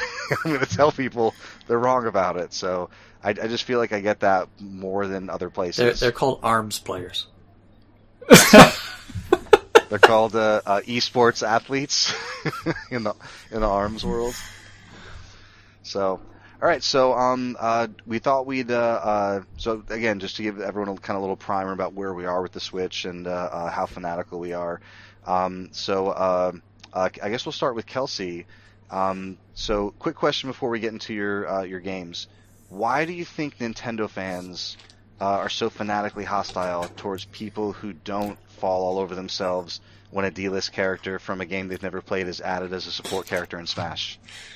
Um, assuming you want a real answer, I I think it's that tribalism that every platform has. Um, I, I see it with Xbox people defending first party first party studios right now in Games Pass. I see it with the Sony guys, you know, defending the exclusives they have. Like every everybody's got something. Um, It's a good word, tribalism. yeah, Nintendo's been around longer, so maybe they have just more people baked in that have you know grew up with the systems. So I don't know, but uh, it's silly. Don't get upset over Yeah, yeah. video game things. No, yeah. let people And- and I- I- enjoy what they want and don't enjoy what I- they don't want to enjoy. I, I really try to take it as just like kind of like you know gentle little you know friendly nudging here and there like uh, like Rich is a big Sony guy so like we'll poke him a little bit uh, with the Sony stuff and you know the Nintendo guys will poke back at like the large ridiculous original Xbox controller you know like I I think it is just like fun stuff to kind of uh, to kind of pop Yeah. around with and uh, uh but it, it is and I I also do wonder about Nintendo just generally like I know they they they kind of there's maybe this stigma out there that it's kind of like the cutesy, the family, like the more kind of like universally accessible. And I don't know if it's because not everyone else's content is is you know kind of has like those similar themes, or like whenever another company tries to do that, it doesn't hit the way Nintendo does. If they just do it better, but the an, an argument I see a lot from Nintendo people is like, oh, they just put out like the highest quality stuff out there, and yeah, go ahead. uh, uh, like in terms of like needing a day one patch, I think they do. Like Mm. every other company, even first Oh, party stuff. Like if you buy a, a game the first day, it's kind of rough a lot of times unless you download the day one patch, assuming there is one. If you don't have internet access, that's an issue. Whereas with the Nintendo games, like you get the finished, tested, polished product the day it comes out. Like you don't have to wait six months for that really good version of it. Like it, it's awesome right off the bat. Right. Yeah. Yeah. So as far as like uh, um, uh, like that polish and that uh, like most complete products. Um, Yeah, I think they still really have that going for them big time. Yeah. Yeah. I, I I I think that's hard to argue against, just given how many you know things come out Like, and like listening to games. our friend Adam, he's he's recently got a PS5 and he's been trying to play Sackboy and he's like, I'm having crashes and it's doing these things. like I'm I've got all the updates and we've been playing it for a while and it feels kind of like a Nintendo game now, but that's not the experience he's having because he doesn't have that first patch. Gotcha.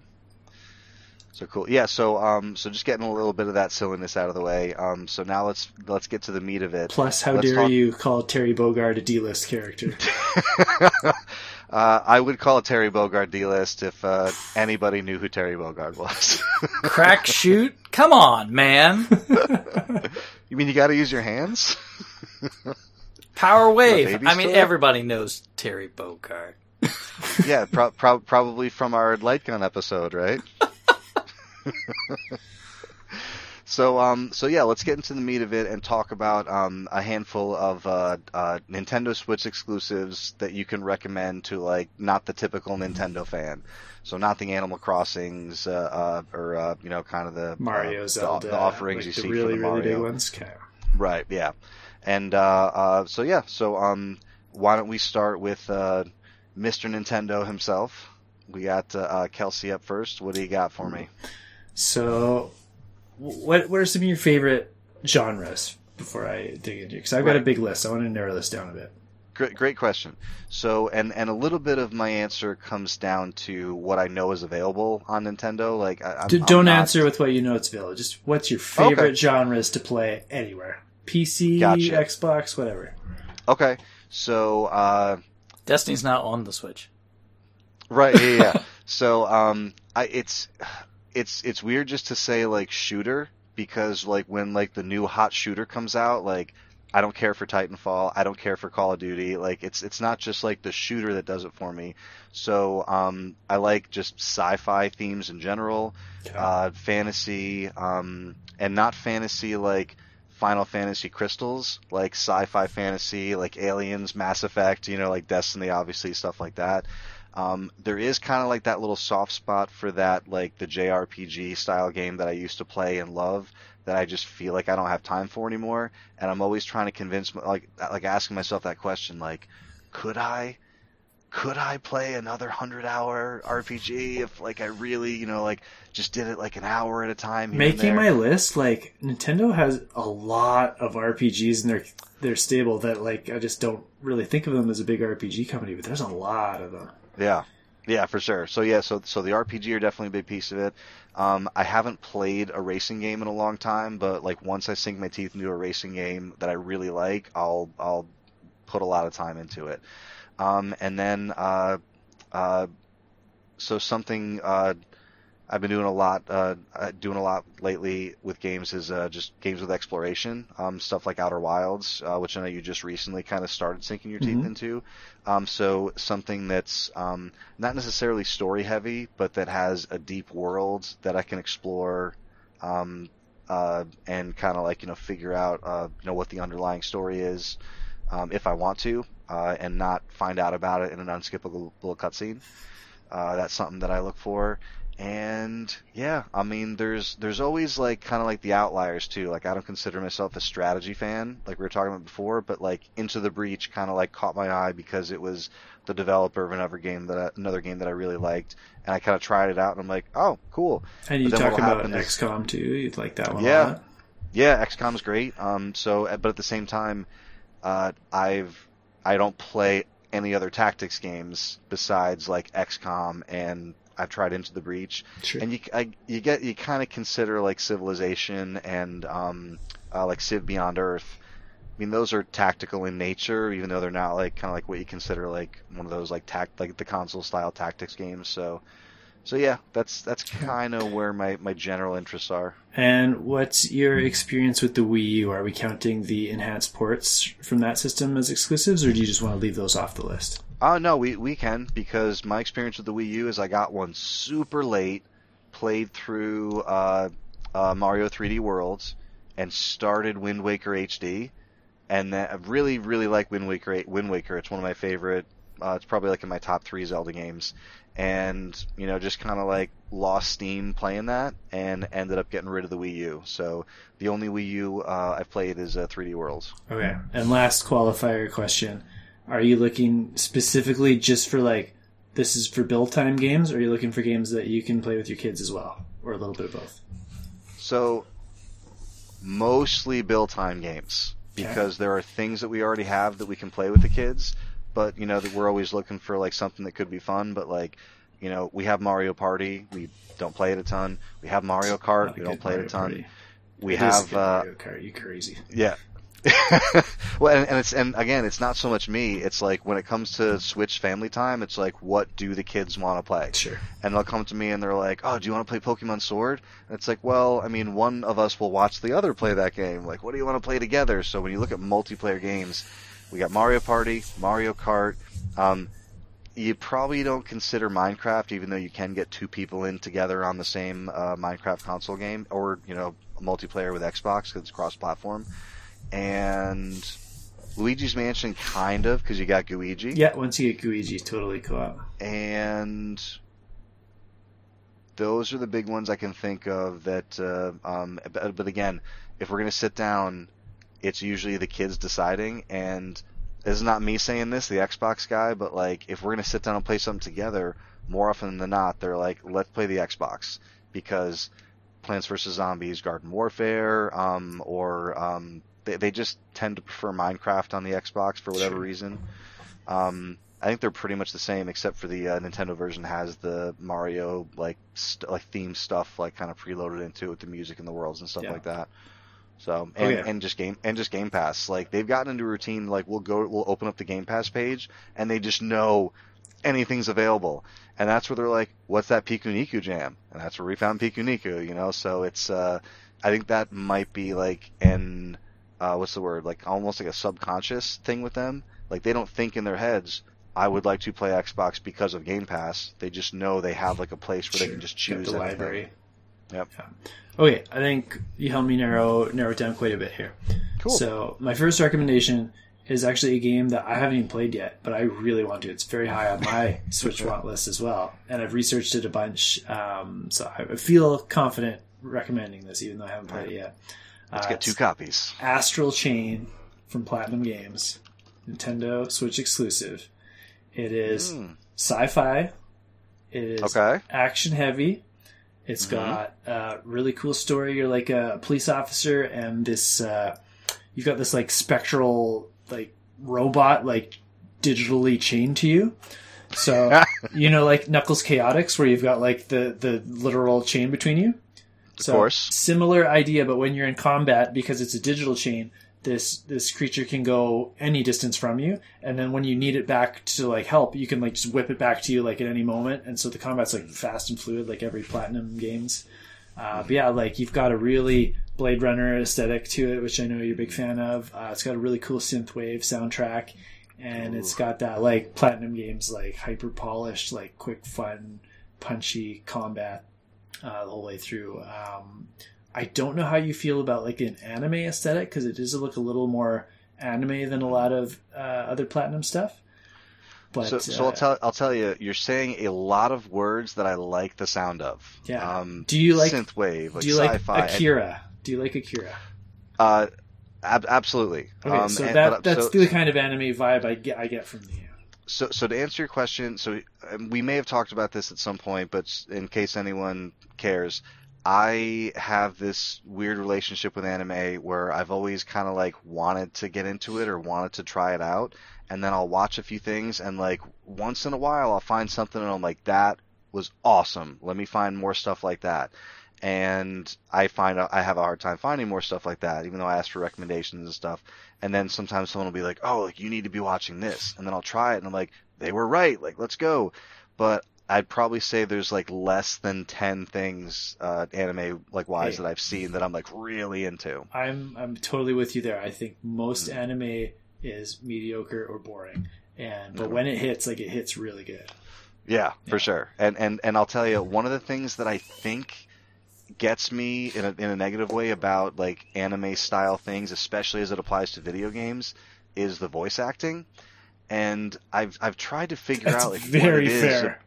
Yeah, I, I've tried to figure out like what it is specifically because it's not just like bad voice acting because like you know there's good and bad and like whatever, but like there's something we- different about the Japanese or the anime uh, especially style, and I think I've narrowed it down to the breathing.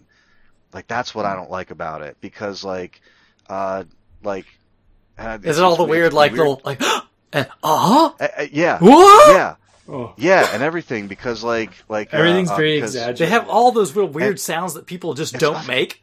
What? Yeah and, and they're all and like especially like when you have like that kind of like japanese style direction to it a lot of it has like that like back in the throat high pitch girl like ev- everything but there's a lot of like exactly what you just did like like if some like if a, a voice director just turned to you and was like like without saying any words like like uh Surprise! uh, Go. um, ri- righteous indignation and there, there's a lot of like just weird breathy anime like emotions that come through and it takes me So completely out what's what's the last like anime game you've played though? Because I feel like they have improved on this front quite a bit in the last ten years, especially. i gotta be honest it's been a little while and i don't know if you'd consider That's- it anime but i'm thinking last story Yes. Okay. Good. Uh, that's exactly what I was hoping you'd say because I think you will be honestly impressed with how much voice acting has improved in the past ten years, specifically Japanese voice acting like that.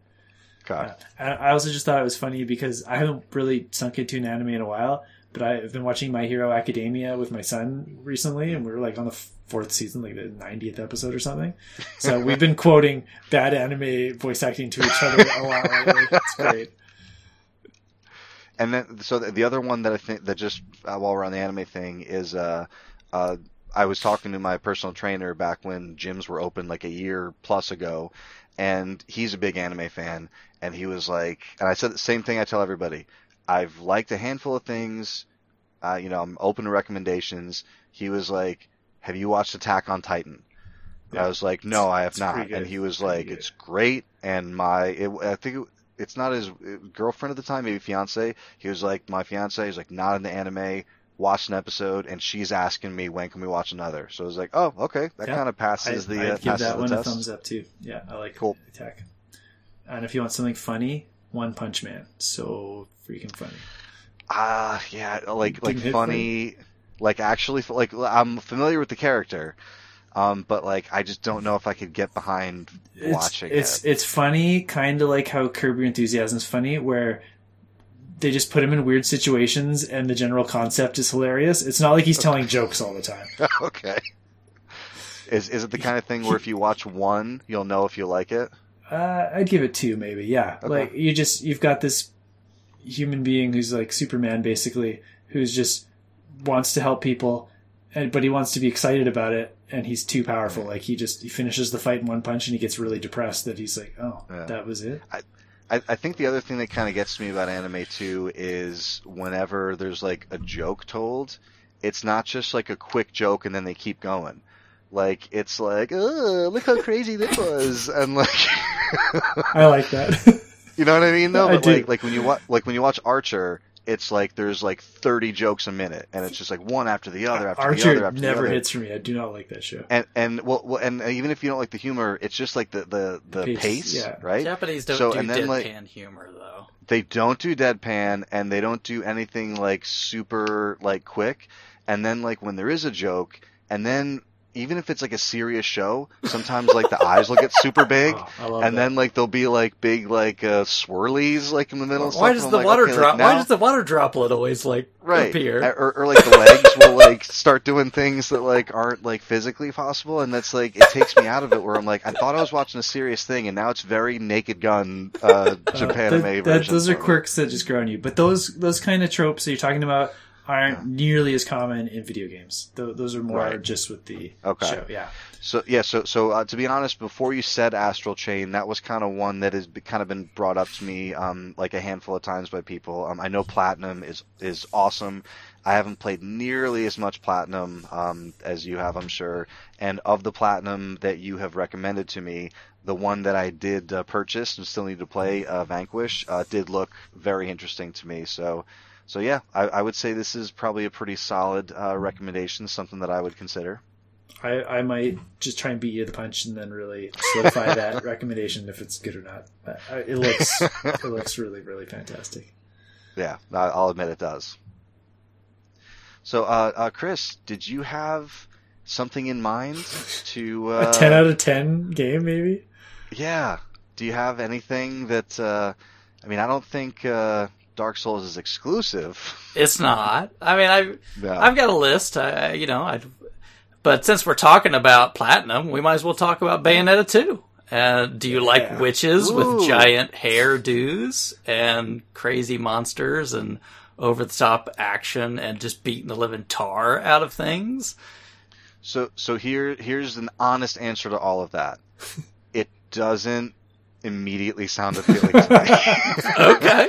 and and and so and my history with action games as you guys I think both know is I'm a bit of a baby and when like uh an action game is like has a They reputation have for easy. being They have difficult, easier modes. You don't have to go for Right, the hard Yeah, stuff. if you're not I- worried yeah, about it- getting like gold and platinum Yeah, trophies in every level, you can beat. Bayonetta without a lot Yeah. of difficulty.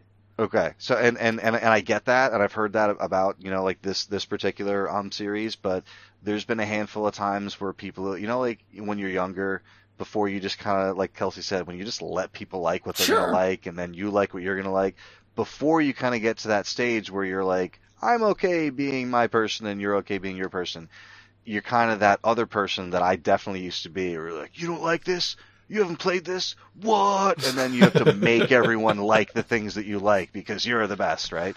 So, um, I definitely had experiences where people were like, you have to play Ninja Gaiden. It's the best. Like the, the Yeah. uh, what do you call it? The, um, yeah, the you know, OG the Team Xbox Ninja, right? reboot. Yep, exactly. Yep. So played it, like looked really good.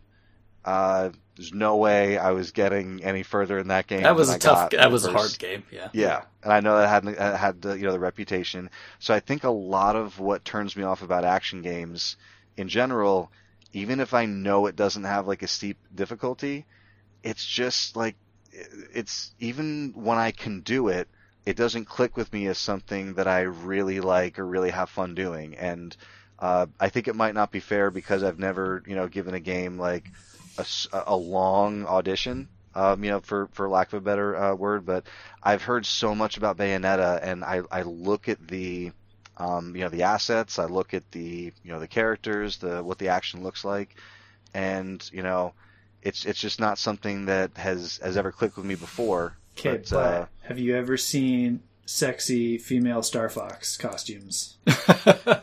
Not not as of yet. Are they DLC or that No, they're- Nintendo? they're It's packed got to right be included in just right out of the bat. Just Yeah. again.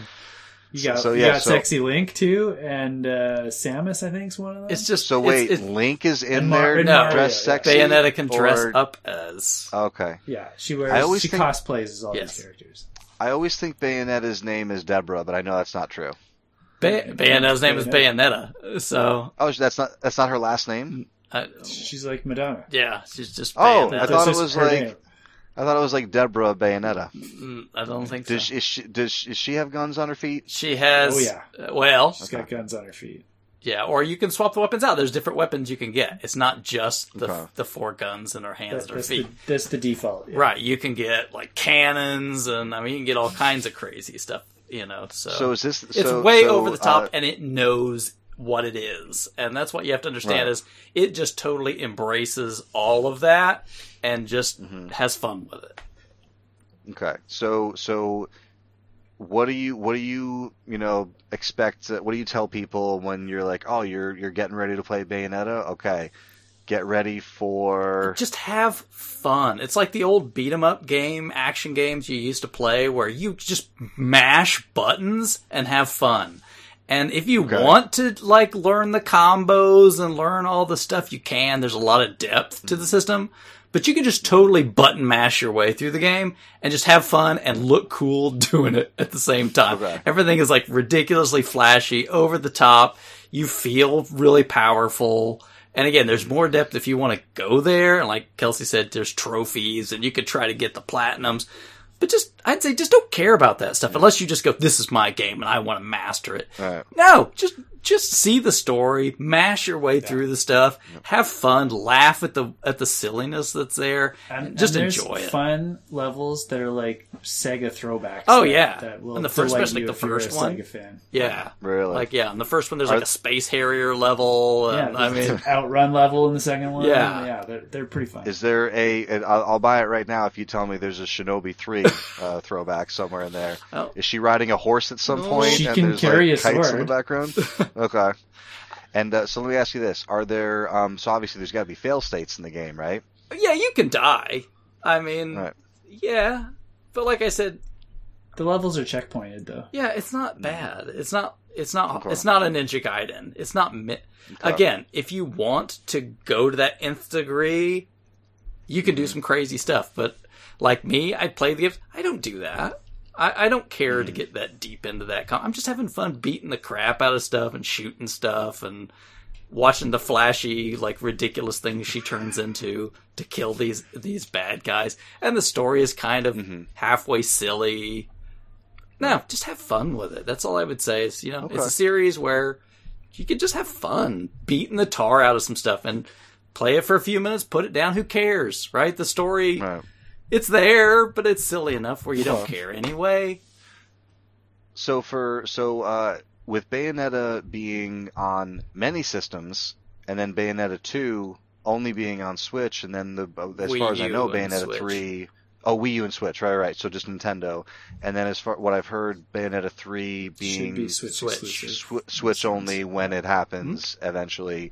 Is there uh, any word on what happened with uh, Nintendo just reaching out to them, being like, "Yo, we want this to be ours"?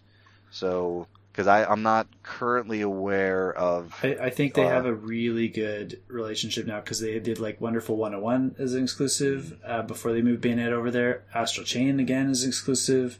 Um, I think they just like working together, and I think they helped fund Bayonetta 2 Yeah.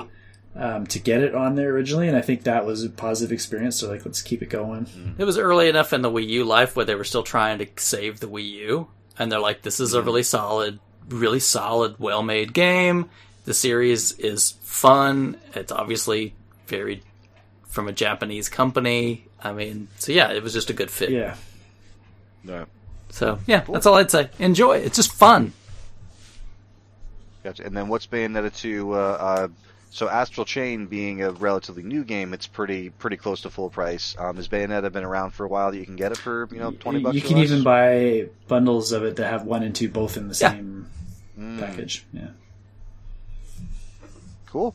All right. So so far we got Astral and uh, Miss Netta. So uh, let's pop over to uh, Kelsey. I know you said you had a, a pretty big list to choose from. Dude. Do you have something that you're uh, that you're thinking of for, Yeah, for number two? Let's slow it down. I'm not going to do third platinum games game for you, even though I could. um, let's go to the strategy realm. Um, have you ever Uh-huh. played a Pikmin game? So I played Pikmin one, and it's funny you mentioned that. I kind of felt similar about Pikmin that I felt about XCOM because I like I, so so so Pikmin. Um, I remember, you know, like uh, uh, like playing the first one and kind of like, like getting your Pikmin and like doing like your uh, you know, like like making more and like and moving around, like doing all the things you're supposed to do, and then like getting to the next day and I felt like I was, you know, like growing and like expanding and getting my army going. And I forget if it was like pretty early on, it was like day two or three or something like that. And you know, you're going back and like fixing your ship. And I remember getting to a point where it's like, all right, I have to now go over there. I don't remember exactly what I did, but like I did a thing, and then like like a bird came up and just started like eating Yeah. like all of my Pokemon. I was like, no! I've worked so hard for days, and they're gone.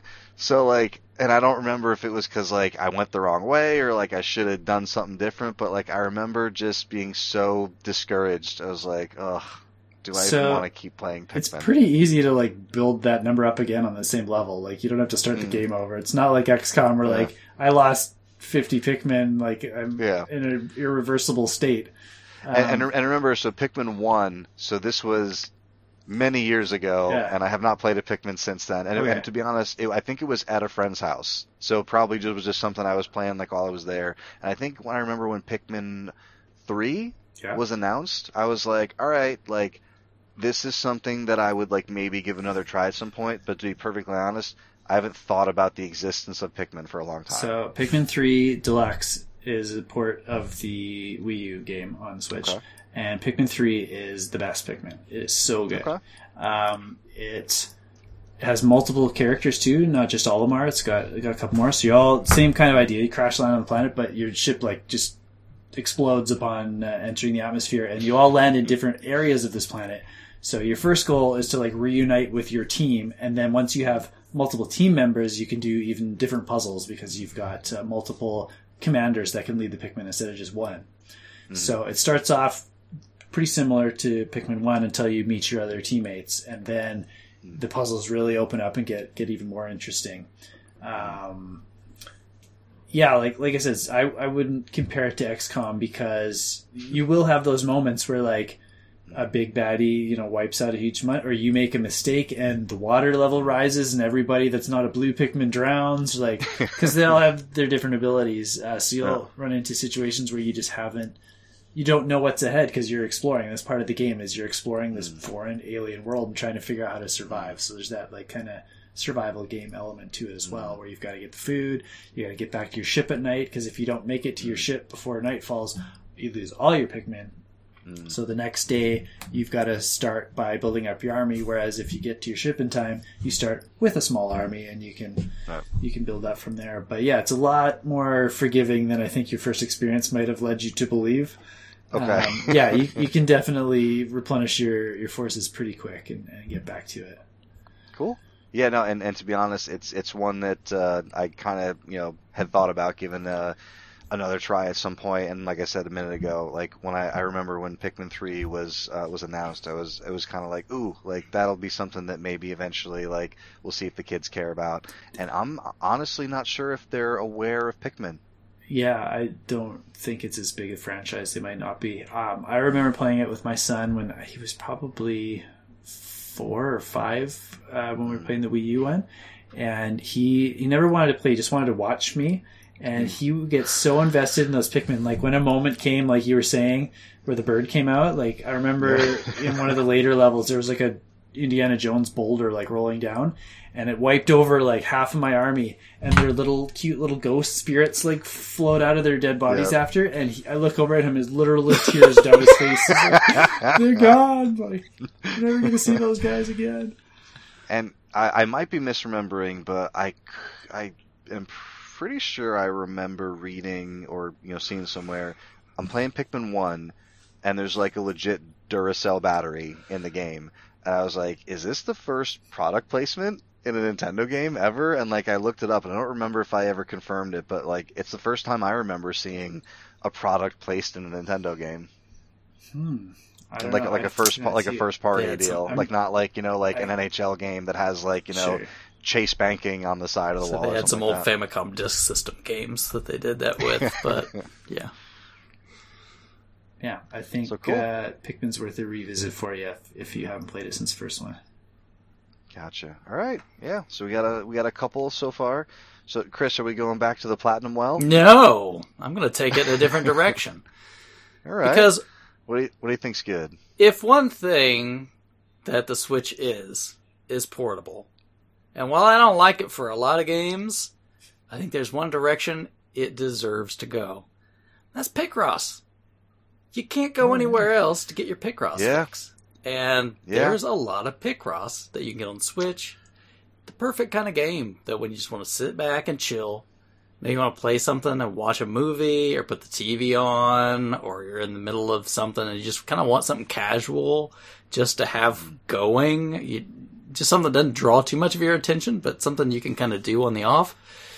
There's always Picross. And there's uh where else are you going to go? All right, you got to go to the Switch to get Picross. Perfect for me, kind of portable game that the system really deserves. Being a Switch, right? The whole entire Yeah. idea of it was meant to go portable TV, right? If you felt like doing the TV, but really this is more something where I would say, hey, you know how it is, right? You got those shows that you watch or a movie where you're like, eh, I mean, I'm kind of interested, but I can multitask, right? This doesn't take a lot of my energy or like, this is just like a sitcom or something. It's okay. A hundred percent. And there's sometimes where I'll watch an episode of something, and then Sarah will be like, "Oh, like I would watch that show." I'm like, "Okay, like let's watch this again." And like since I have already seen this episode, like I'll get back with you when we catch up Right. to each other. So Yeah, yeah, because it's just you've got some downtime. You can't be too involved because you still have to have like a conversation or something. Sometimes, like mm-hmm. you know, she'll want to chat about Right. something that's going on with the show, so you still have to pay somewhat attention. But again, Picross doesn't take a lot of mental resources, and it's just good, clean fun. And I think it's, it belongs on, Yeah. on a mobile It's platform. got that like kind of minesweeper addictiveness Yeah. to it. It's good. You feel Yeah. good when you complete a puzzle, and then oh, okay, and I'll, maybe I'll do the next one, you know, tomorrow or a week from now. Who cares? Right. I don't have to remember So, where I'm uh, at in the story. I don't have to remember Yep. the controls. I can just pick it up whenever I feel like it. And if Yep. you have the Nintendo Online service, uh, it's included. The Super Famicom Picross game is included in that. Oh, I didn't know that So, actually. so if you guys already pay that like twenty bucks a year or whatever it is, you've got a Picross Yeah. game on your system you can play. we pay the 35 um just because we want to be able systems. to do yeah and, and because like each of the kids like has their own like uh profile and we want to be able to like a lot of times we'll need they're like like oh like I want to play the blue switch or like someone's already playing the black switch so I gotta I do it mainly for the cloud save uh, transfer so like if he, if one of them was playing Breath of the Wild on the black switch but only the blue one's available, I can go on the blue one and be like, okay, like download the save file, and then they can just keep playing, uh, you know, on the other one. But it, so, and I'll tell you, I've been a big Picross fan for a long time. It didn't kind of like stick out in my head as like a Nintendo exclusive thing, but that's it is the only place you can get it. Uh, it might be on mobile. There's but I- There are Mobile copy. versions. There are copycat Picross games, but I Oh, don't think there's any legit. They're not Picross Jupiter. Games. yeah, is it Jupiter or Jupiter like makes it. yeah, I, yeah. don't- I mean, I could be wrong, but not that I know of Hmm. anyway. So, uh, but yeah, I, I played. I've been playing Picross since the DS, uh, which is awesome. Uh, my only like minor complaint about the, and I don't, I don't own any of the uh, Picross games on Switch yet. I'd like download some of the demos just to kind of like get a feel for it. Always intending on like, okay, I will buy the Picross games like you know one at a time, like as I make it through them. And I'll tell you, like when I played on the DS, one of the things about it that's like a satisfying thing is like the physical like tactile you know nature of like popping you know like spots with your stylus so you'd look at it and of course you take like the low hanging fruit first so if you're on like a puzzle of like 15 and one says 13 it's like all right And it's satisfying, right? Yeah, it is. It's it's got a great feel to it. So like uh, the first thing I'm looking for when like I load up that demo on the Switch is like, all right, where's the stylus at? Oh, it's my hand, or I have to do it a different way. So like that's the only uh, you know difference in the experience. Um, but I, I I'm telling you, like I say, like we don't we try not to do video games like in bed because like you know like just to have that be a sleeping area. But I before we made that rule, I would be you know like DS like up in the air, lights off. Sarah's going to bed, but she would just hear like just all the little taps of me like, and she's like, uh, finish the picture tomorrow. so yeah, I'll give you a big thumbs up for uh, Picross. That's a really good recommendation, and does not you know not restricted to any real type of gamer. Just uh, like it's almost like Tetris in that way. Like it's just a little puzzle game. Only hardcore But- gamers, so no no casuals. Just the hardest, of Filthy course. so yeah, I, I like that one. So uh, so yeah, so we got uh, uh, Astral Chain, Pikmin, Bayonetta, uh, uh, Picross. So Picross and Pikmin. Were you were you like We uh, coordinated those lists. Were you really Platinum, were you Platinum, really, Picross, Pikmin. We Yeah. wanted to really make sure these lined up. Were you really uh, uh, like worried when uh, Kelsey said pick? You're like, no, he's gonna take my. Th- oh, we okay, planned so- this all out. Don't worry about it. We're good. cool. All right, so so Kelsey, if we're doing uh, just one more, if we're gonna stick to a three, and then I'll let you guys have some honorables if you have a, a couple extras. Yep. But if you're just going one more, what are you thinking? Um, so I know you like superheroes. Do your children like superheroes? Uh, honestly, for a while, like we would try to push them towards a thing, and they were like, ah, like whatever. But just recently, uh, Cameron is really into Spider-Man, and like we'll get him like Spider-Man Perfect. stuff, and then like he's got like a Spider-Man jersey he wore today, and a lot of times what he'll do is be like, Daddy, do you want to see the superhero landing? Like, Oh, What's yeah. the superhero landing? And he just does like Yeah. like one hand on the ground and one hand up. So I don't know if this is a thing with kids or like what's happening, but uh, he does the superhero landing all the time, Sweet. which is great. Um, okay, so I've got a game for either just yourself or for you and the kids, um, and you can play with all the kids if you want, even the 17 month old. Uh, there's a four player option in this game. It's really good. Uh, Alright. Marvel Ultimate Alliance 3. Switch Okay. exclusive. Did you play either of the previous Marvel Ultimate Alliance games? Loved the first one. Um, it was uh, uh, and uh, don't test me on what it was, but it was it was bundled with the Xbox 360 with like another game. It was like Marvel Yeah. slash Forza. Test Drive, I think, maybe? Yeah, some Yeah. it was some bundle of games, but yeah, like since everybody had it, once you were kind of like done with like Crackdown or Halo or whatever, it was like, oh, like what do you want to play? And then it was like, oh, like, let's just like you know fart around with superheroes. So Marvel Ultimate Alliance one played a ton of, and then like kind of had plans to play two, and that just never worked out. So It's I don't think I fine. ended up Don't worry two about two because three's got everything you need. Um, It's got a huge cast. Um, it has plenty of Spider-Man characters for your son. Mm. You, you like you actually get bonuses for having characters of the same team. So if you make like a whole four-person Spider-Man team, you get like some some attack and defense bonus. Uh, you can make like an X-Men team. Um, Mm. You you can mix and match too. Like when I played through, I played with my son and a friend of mine, and the computer AI just control our fourth character, and we never had a bonus because we never wanted to be on the team. My son was like, "I'm Spider Man or Hulk," and my friend was like, "I'm only Captain America," and I did the whole game as Scarlet Witch, so we never had any synergy with our team. but it was so much fun. Uh, they've got these really, you know, these famous locations from all these different characters. Uh, all, all the awesome boss battles you could ever ask for from from the biggest villains from all these games or from all these comics. Um, you you kind of know the general gameplay loop. It's like kind of like a Diablo style game, but you don't have to worry about loot. Uh, but you get those fun RPG systems layered on top, so you can keep improving your character skills. If you want to be a healer, if you want to be offensive, if you want to be a defensive character, if you want to be uh, the one that's providing the buffs and the debuffs, like you can really choose how to build your character depending what you got.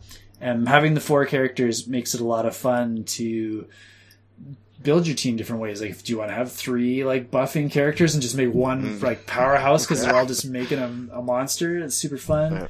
Uh, when you're playing with two or three people too, um, having those AIs, you can switch between them. So like we had the Hulk as our floater usually. So playing Scarlet Witch, I'm like way in the back doing like a lot of uh, you know area attacks and like keeping things at a distance. And then when things got too hairy and I needed some backup, it was like I'm gonna switch over to Hulk for a minute and come in and smash a bunch of stuff real close range, do a ton of damage, and then switch back to her and pick some things off from a distance. Um, it's really cool, and there's all of these beyond just the the story mode being really fun. There's all, all these like challenge modes where you can unlock new costumes and things, but they're they're really fun challenges. Some of them are just like simple arenas. Some of them are like you got a mission to do. But it, it had a lot more depth to it than the original one, and a lot cooler characters. And it's really bright and got a fun art style, and it adds a lot of the new franchises that they didn't care about back then. Like you get some Guardians of the Galaxy and stuff that's kind of taken off now. Um, and there, there's a few characters that I wasn't even aware of that it kind of introduced me to, and I got to look into a little more. That, that's really cool. And uh, uh, to be honest, uh, it's it's been so long since I played it. I don't remember if you're able to like live in real time in the first game, just like switch between people, like you're talking about doing. Um, I, I I remember playing it a ton, but I also remember just kind of it being like uh, like just playing until like kind of like your life ran out, and then maybe like going back to like a hub and changing characters. But it's really been a while. But uh, Well, Uh, you still like before you start the mission, like you select your team, like you get your four guys, and then when you're in there, you can swap between characters depending on how many humans you have. You couldn't like Okay. switch a teammate out mid mission. Um, Gotcha. like, on, there are exceptions to that. Like you meet a new character mid mission, and it's like, oh, do you want to add Ghost Rider to your team now? And it's like, yeah, I want to add Ghost Rider to my team now. That sounds cool. And and what's great about it too is like you know having like kids like you kind of never know like when they're gonna like get into whatever phase they're gonna get into next. Like Sure. Uh, because a lot of times like like you know it's kind of like a Saturday and it's like all right like and you kind of look at my wife and I'm like are they ready for are they ready for Iron Man? It's like no, I don't think they're ready for Iron Man. You know and Th- like this might prime them for a lot of characters because like they start Yeah. with Spider-Man, he's cool, and then they see Dad running around as Doctor Strange, and like, who's that guy? He's kind of mm. neat. And you're. Yeah, like, hey, there's Doctor Strange movie. You want to check it out? Yeah. and uh, and I think uh, where it starts with uh, where it may have started with Spider-Man is because we could put on um, uh, the Spider-Verse. Uh, it's just a movie that My kids have watched that like, four it's okay times in this last week. They love that movie. They're watching it right now. They very well might be. My daughter's watched it three times, and my son's watched it one time this last week. and and to, and honest, like I, it's a movie I wanted them to just be in love with, and like we'll put it on, and like they're cool with it, but they're not like in love with it like I am, and like I'll put it on, and I just adore the movie, and they're just like, oh, cool, it's Spider Man, and it's it's there's those phases that happen that like, and I, and I think with um, with uh, my oldest, he came up to me, and just like put his hand on my shoulder, and I didn't see it coming, and I just went. Hey, it's like oh, so cool. So yeah, and then and then it's those kind of moments where you're like, all right, like you know, there's other movies, right? Like we could watch like all sorts of stuff. So Uh, my daughter, uh, when she for because we we've watched it a whole bunch in the past, but it's been a couple months since we dug it out. Mm. And before we watched the movie, she's like, she wants to watch the Spider Ham like little ten minute like side story because at the end of it he gets sucked through the dimension, and she's like, okay, now I know how he gets in there again. Now we can watch the full regular movie. Uh, that's great. Yeah, no, and, and to be honest, uh, it's it's I I kind of wasn't sure like what to expect fully from you know kind of uh, you know some of the recommendations you guys might bring, but I've actually been pleasantly surprised. Besides uh, Astral Chain that I thought was going to make an appearance, um, I knew about Bayonetta. I didn't know if it would make you know make it to the recommendation phase today, but uh, it's this has actually been uh, pretty good so far because I honestly like Ultimate Alliance 3, even in like some of my research of like, you know, some of these Switch exclusives, it didn't show up in like any of my research. So I don't know if it's one that Really flies under the radar. it was an earlier Switch game, like, it, Mm. and it's not a huge franchise anymore. Like, uh, when was two? Like over a decade ago, and I don't think two Yeah. did very well. I think the first one, you know, made some waves, and then people kind of forgot about it. Two wasn't as Yeah. good from everybody I heard that played it. Yeah, So awesome, yeah. So that that's honestly that's actually something that uh, I would consider kind of bringing up with the uh, with the um, the Avengers uh, who live in my house and uh, assemble those guys and play. And Cool, there's an Avengers boost too if you have some all Avengers on your team. Yeah. Nice. Very cool. You can So, prime uh, them for some of the stuff that hasn't even come out yet, too. Like they probably don't know who She Hulk is. She's getting a movie No. pretty soon or a TV series, one of the two. She's yeah, in the yeah. game. In one of those, uh, like whatever phase this is, when they like announced the entire phase, uh, and uh, uh, it was when they announced. Oh, it was when they announced like all the TV that's going on right now, like Wanda and uh, uh, Captain and Winter and um, Falcon Yeah, the She-Hulk. Winter Soldier. Falcon. Yeah, yeah, yeah. What did I say? Captain. Captain and Winter Soldier. Yeah, there, there's a captain in there, so I'll. Captain There is. Captain Falcon. You know. Yeah, Captain Falcon America, and uh, uh, what do you call it? The um, oh, what was the other one? The uh, uh, Thor: Love and Thunder. Is that what it's called? Um, yeah, that sounds right. Yep. So yeah, it's gonna be gonna be some good stuff in the uh, in the Marvel uh, uh, world, both in the universe and in my house. Uh, It Nice. looks seems like. So, all right, Chris, do you have one more for me before we uh, we move on to uh, the very long list of honorable mentions? I'm sure. So let me ask you a couple questions, Bill. Sure. You love your kids? Let me think about it. yeah, I love those guys. You want them to be good boys that work things out in a productive way? I got to be honest with you. So much so that we've considered removing video games as a whole for portions of the last. So- I don't know where this is So going. what if video games could help in conflict resolution? I think that my kids would want to, like, knowing what they know, because right now my kids know how thin the ice that they are on is. So if they could come to me and say, "Daddy," there's a way that we can be better people through video games, they would be on this page. I have got the thing for you. All right? Follow me. I love the infomercial uh, pitch. Follow me here what is this? Where is this going? Ultra Street Fighter 2. Okay?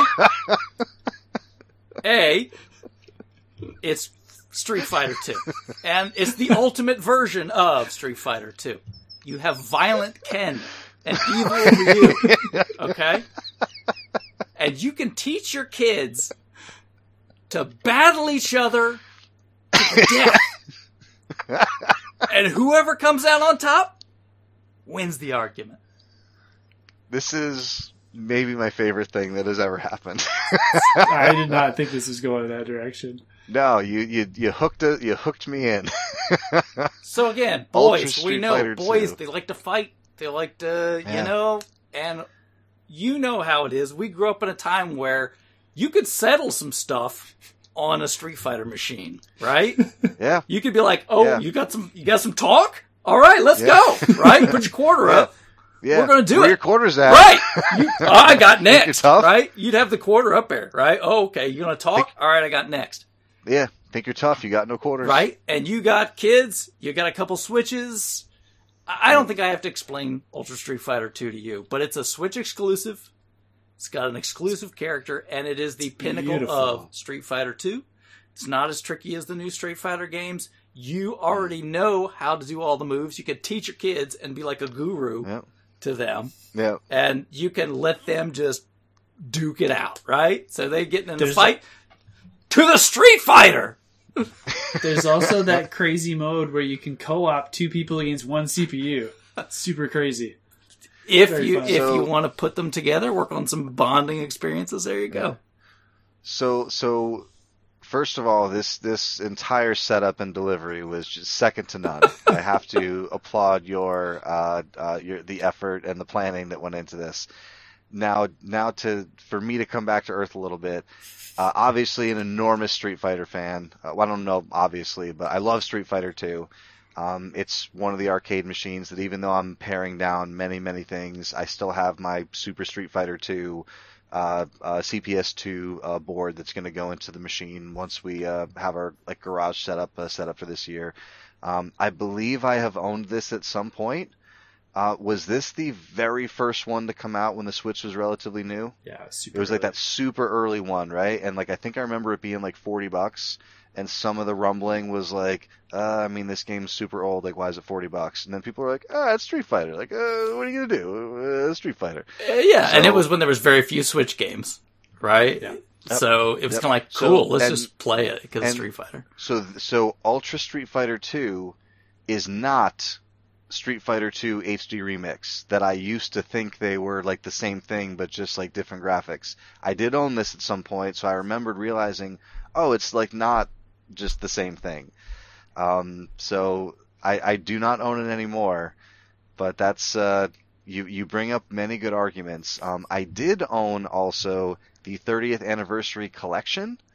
Um, I thought this would be a cool way to uh, kind of have like a whole bunch of different Street Fighter options. I was a lot hotter on this one because I think it was just like 24 bucks, like out of the gate.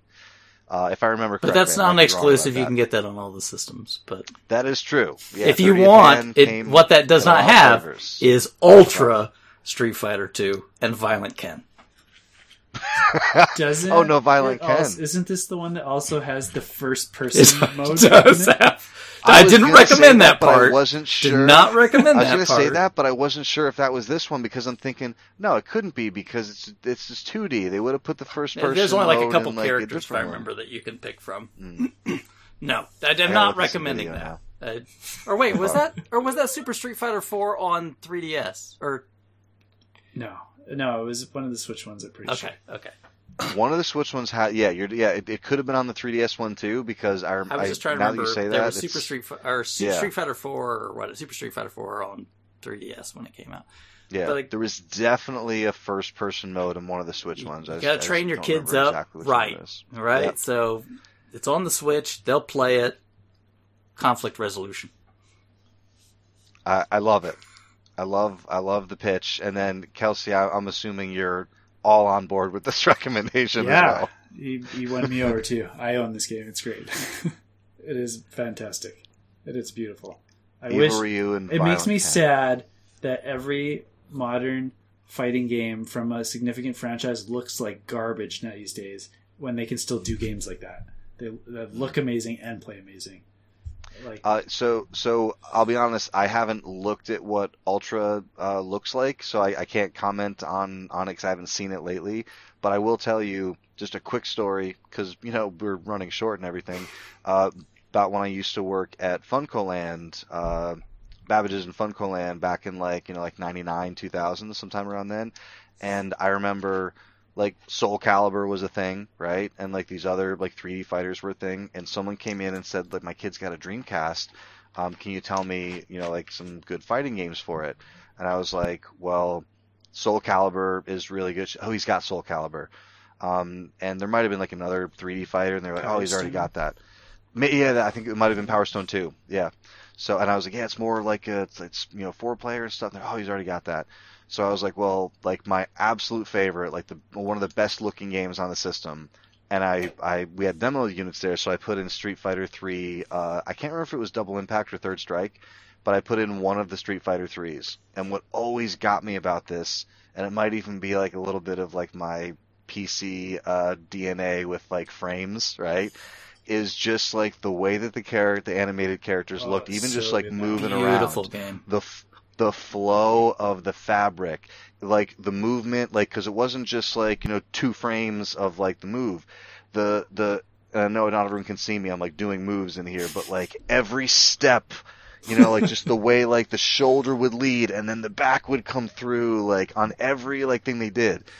Just sitting there looking at the characters moving was like, this man, somebody drew this. Watching Elena every frame move of it. it, It and was like Oh yeah, just back and forth was and just crazy. Yeah. everything's amazing. And I, and I showed this to this woman, and she looked at it, and she was like, "But this isn't. This is like this is like a cartoon. this is like drawn." And you know what I mean? And like you look at it as like someone who knows how far they've come, and like you know where like and how beautiful this is compared to like. I mean, like there's something that's good looking about a you know a 3D like character model as well, but not like this, right? And but like I remember her saying that, and it's always stuck with me like like trying to like show like like a person or a parent or like a new person, hey, look at this fighting game, and they look at it and they're like, that's like, that's not it's not even 3D. It's like, oh, it hurts me yeah.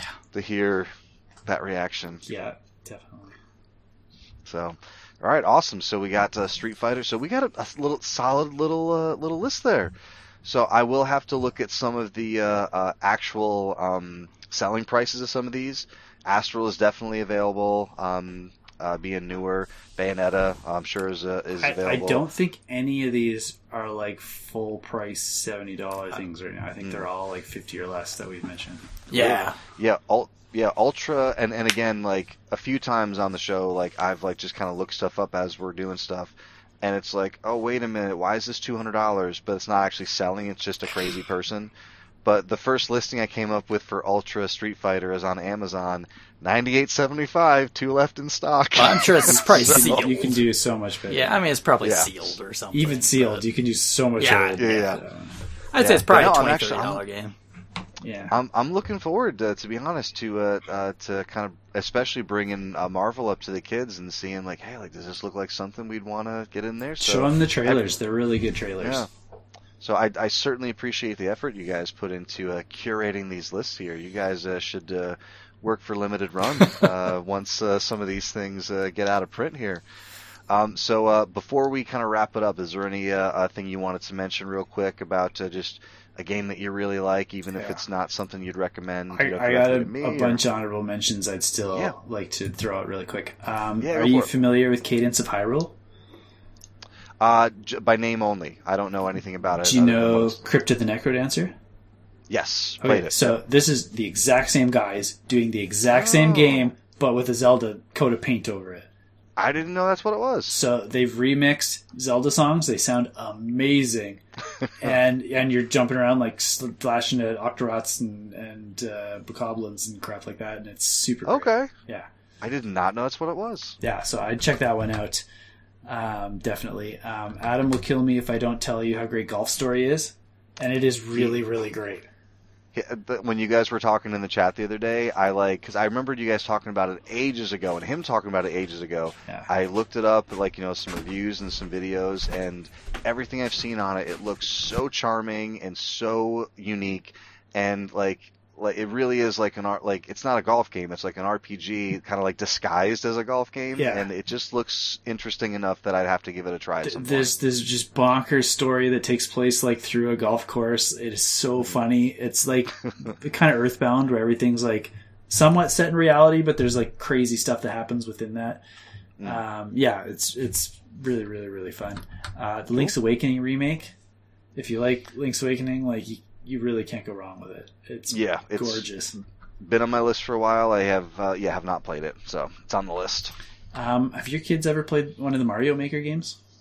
they love we so we have Mario Maker 2. Okay. Kids love it. Good. That's it's what I was not say. yeah, I mean and it it definitely deserves a mention. And I really really thought it would we'd fall into this routine where like they would make a level and then like I'd try to beat it.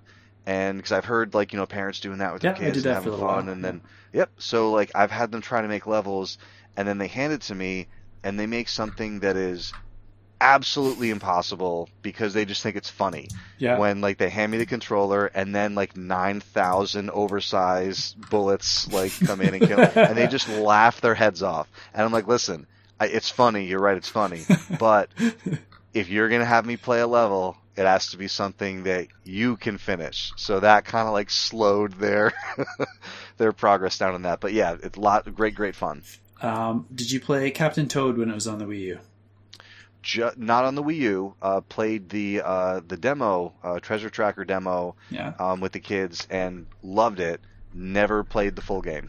It is amazing. It just keeps getting better. Like it's so fun and clever how you can like explore these little they're like small levels, but they've got Yeah. all these little hidden nooks and crannies and puzzles. Yeah. them. Yeah. And you would figure, even on the demo level, you would figure, okay, like once I like spin the whole thing around, I'll kind, I'll be able to figure it out. And like they they find Yeah. ways of yeah. cool. Yeah, yeah, that one definitely. Um, and I just want to mention, um, I was going through a list of stuff that's coming up, and and there's actually a lot of really cool stuff. Like I know you're looking forward to Skyward Sword, uh, Bayonetta three we mentioned. You're a Metroid guy. Metroid Prime four still, you know, coming at some point. We don't know when Yeah. yet.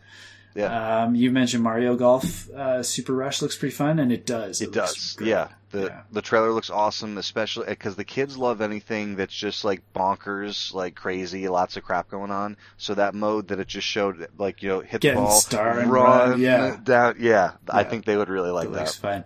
Um, your boys are super Pokemon nuts right now. There's lots of Pokemon stuff coming out. Uh, they're remaking Diamond and Pearl, uh, which you know whatever. But Pokemon Legends looks like they're taking Pokemon and Breath of the Wild and kind of pushing them together. So I, there's going to be a lot more exploration and like you can jump around and you literally throw your Pokeball at things. It's not like turn-based menus like the old Pokemon stuff. Uh-huh. So I think that one might like bridge your two worlds where you can get more into Pokemon with your kids and I knew about the remakes, and I knew about what's it called, new new New Snap or new Snap. Yeah. new Snap, yeah. But I didn't know about this uh, this other one you just mentioned. uh, Pokemon Legends Arceus. They they just announced it about a month ago. Um, check out the trailer. I think you'll you'll be impressed. Like you'll be impressed, not Hmm. not necessarily kids. Um, and and story wise, it takes place prior to every other Pokemon game. So the technology is like the balls are made of wood and they have like a steel latch Yeah. on them and stuff. Like it's kind of steampunky looking. It's kind of neat. Mm.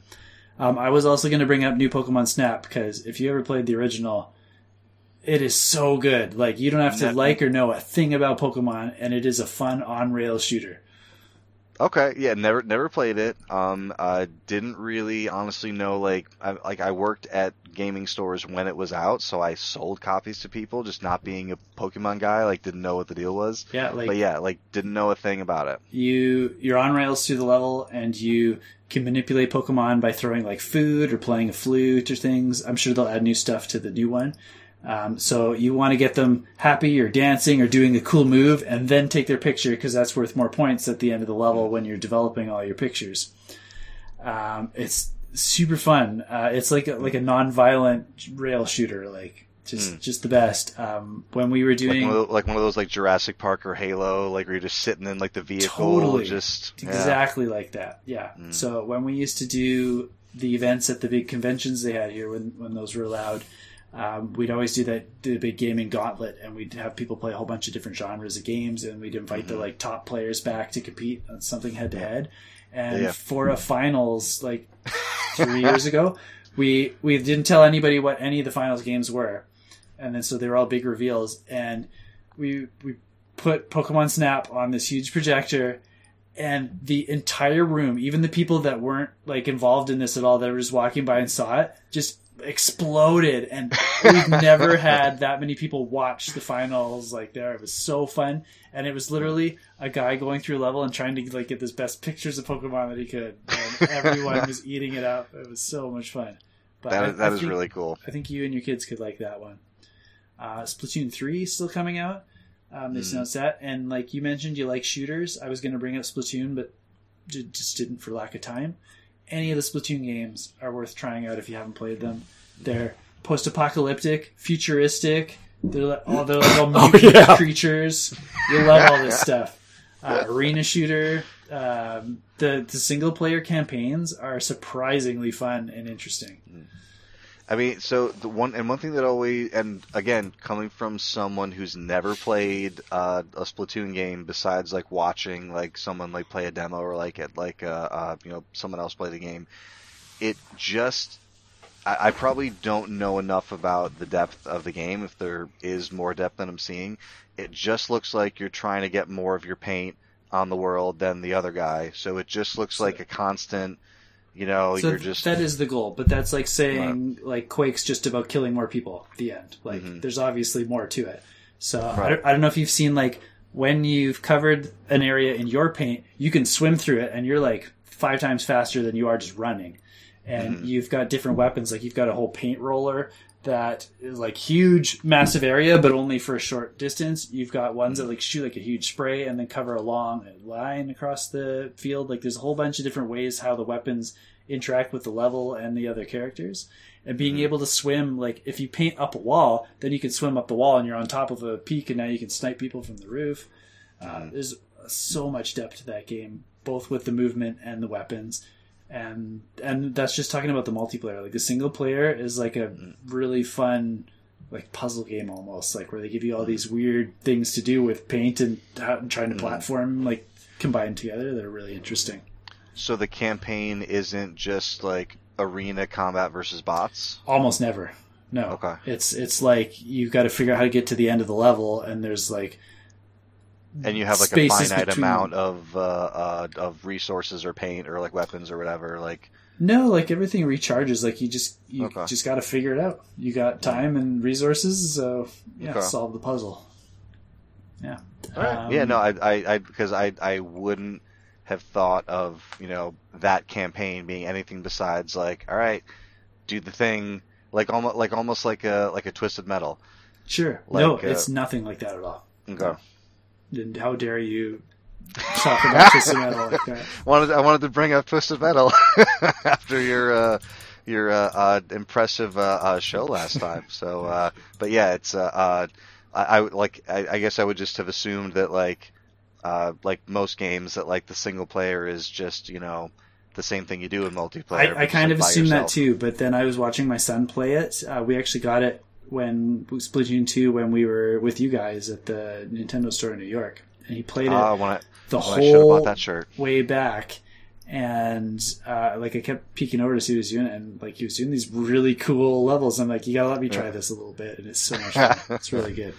Cool. Uh, Breath of the Wild 2 is still coming out, Mm. and I saved the best for last. Shin Megami Tensei 5 still on the horizon. Yes. Yep. So you Now, so yeah, you, you mentioned uh, Metroid Prime, which I'm definitely on board for. Uh, as much as I really, really, really like uh, OG Metroid, Super Metroid, I love Zero Mission. It might it might Yeah, be my favorite. I really played a. It's one of the only like Metroid games that like I'm not really like a speed run guy or like oh here's like a you know a hundred percent run here's a you know less than fifteen percent run like all these different ways you can do it. That's one of the only games that like I would like play and beat and then like play it the next day and then play it the next day and then try it a different way the next time. Like just something about it like really really clicked with me. Um, so as much as I was into like all those, I played Metroid Prime. I have Metroid Prime two and three because I have the trilogy for the original Wii. And yeah, I haven't played two and three yet though, so um, I think I have some time before four comes out. I don't know if I really need to, but it's like one of those things that I've you know just kind of wanted to play two and three, for a while. three is really good as well. Two's like not bad, but I just I think it's Yeah. maybe the weakest one out of the trilogy. I, and I've heard that too. Yeah, I've heard Corruption is awesome. Yeah. Um, so I'm looking forward to kind of getting through those. So Yeah, very cool. that's all I have. Awesome. Cool. Chris, did you have any uh, honorable mentions? Uh, there's got to be some other version of Street Fighter on the system that we haven't mentioned. I've got a few. I don't have as as many as, Sure. as Kelsey did. Um, a few of these I think may appeal to you, and and then some of them are just general. Um, first off, I strategy. I know you like strategy games. Um, we've I've talked about it. I think Kelsey's talked about it. You should really download that Project Triangle strategy demo. See if it Try it out. Yeah. yeah, see if it scratches an itch for you because I enjoyed it. It was a good strategy title and it's a free demo. So, you know, and it's short, like two levels. I think it's two battles basically. It's short. It's like a two-hour demo. well, but I mean, it's like two battles. and there's not a lot to it. So you get a, a pretty good idea pretty quick. So give that one a shot. Um, the other thing I would mention is uh, I think you can order it now or soon, but um, we already know No More Heroes 3 is coming. I know if you've not played any of that Let's leave it there for series, um, no, No More Heroes 1 and 2 is coming out from Limited Run Games. Um, the pseudo sequel to 2, the, the side game is already out on Switch, Switch exclusive. So, you know, if you want wacky, silly, yeah. fun action stories, yeah, I I did play. I owned No More Heroes Yeah. one. Um, you know, back in the Wii days because uh, it wasn't quite when I didn't have to pay rent. Um, I, I've made I've made the joke and the observation a lot that like you know before you have to pay rent, you buy so many brand new games because like what else am I gonna do with these sixty dollars? And then when you start paying like rent, mortgage bills, it's like oh we can let's be more selective. But yeah, I remember you know living at my parents' house, working retail, and then No More Heroes came out, and somebody just mentioned, "Hey, I hear this game's wacky." I was like, "All right, I will buy it." so um, I remember, uh, and I remember, I think someone said, "Do you know what the first?" Someone told me what the first spoken word in the game is, and I was like, "That can't be the first word that's spoken in the game." Yeah, pretty much. and it was so. uh And then obviously, you know, just all the wacky, you know, things you do with the remote. Like it's just it like wacky's the Yeah. word, you know. So um, uh, it's definitely got its own, you know, style, its own feel. Um, uh, and yeah, if you're in the mood for something like bonkers like that, I could see, uh, you know, going that direction. I didn't play two, um, so You we'll could see- do that we'll now. See, uh, we'll see if that, uh, The mid runs right now got a combo on for both one and two on the Switch. uh, so I got, I got to see if maybe, uh, one of my 1400s can hook me up.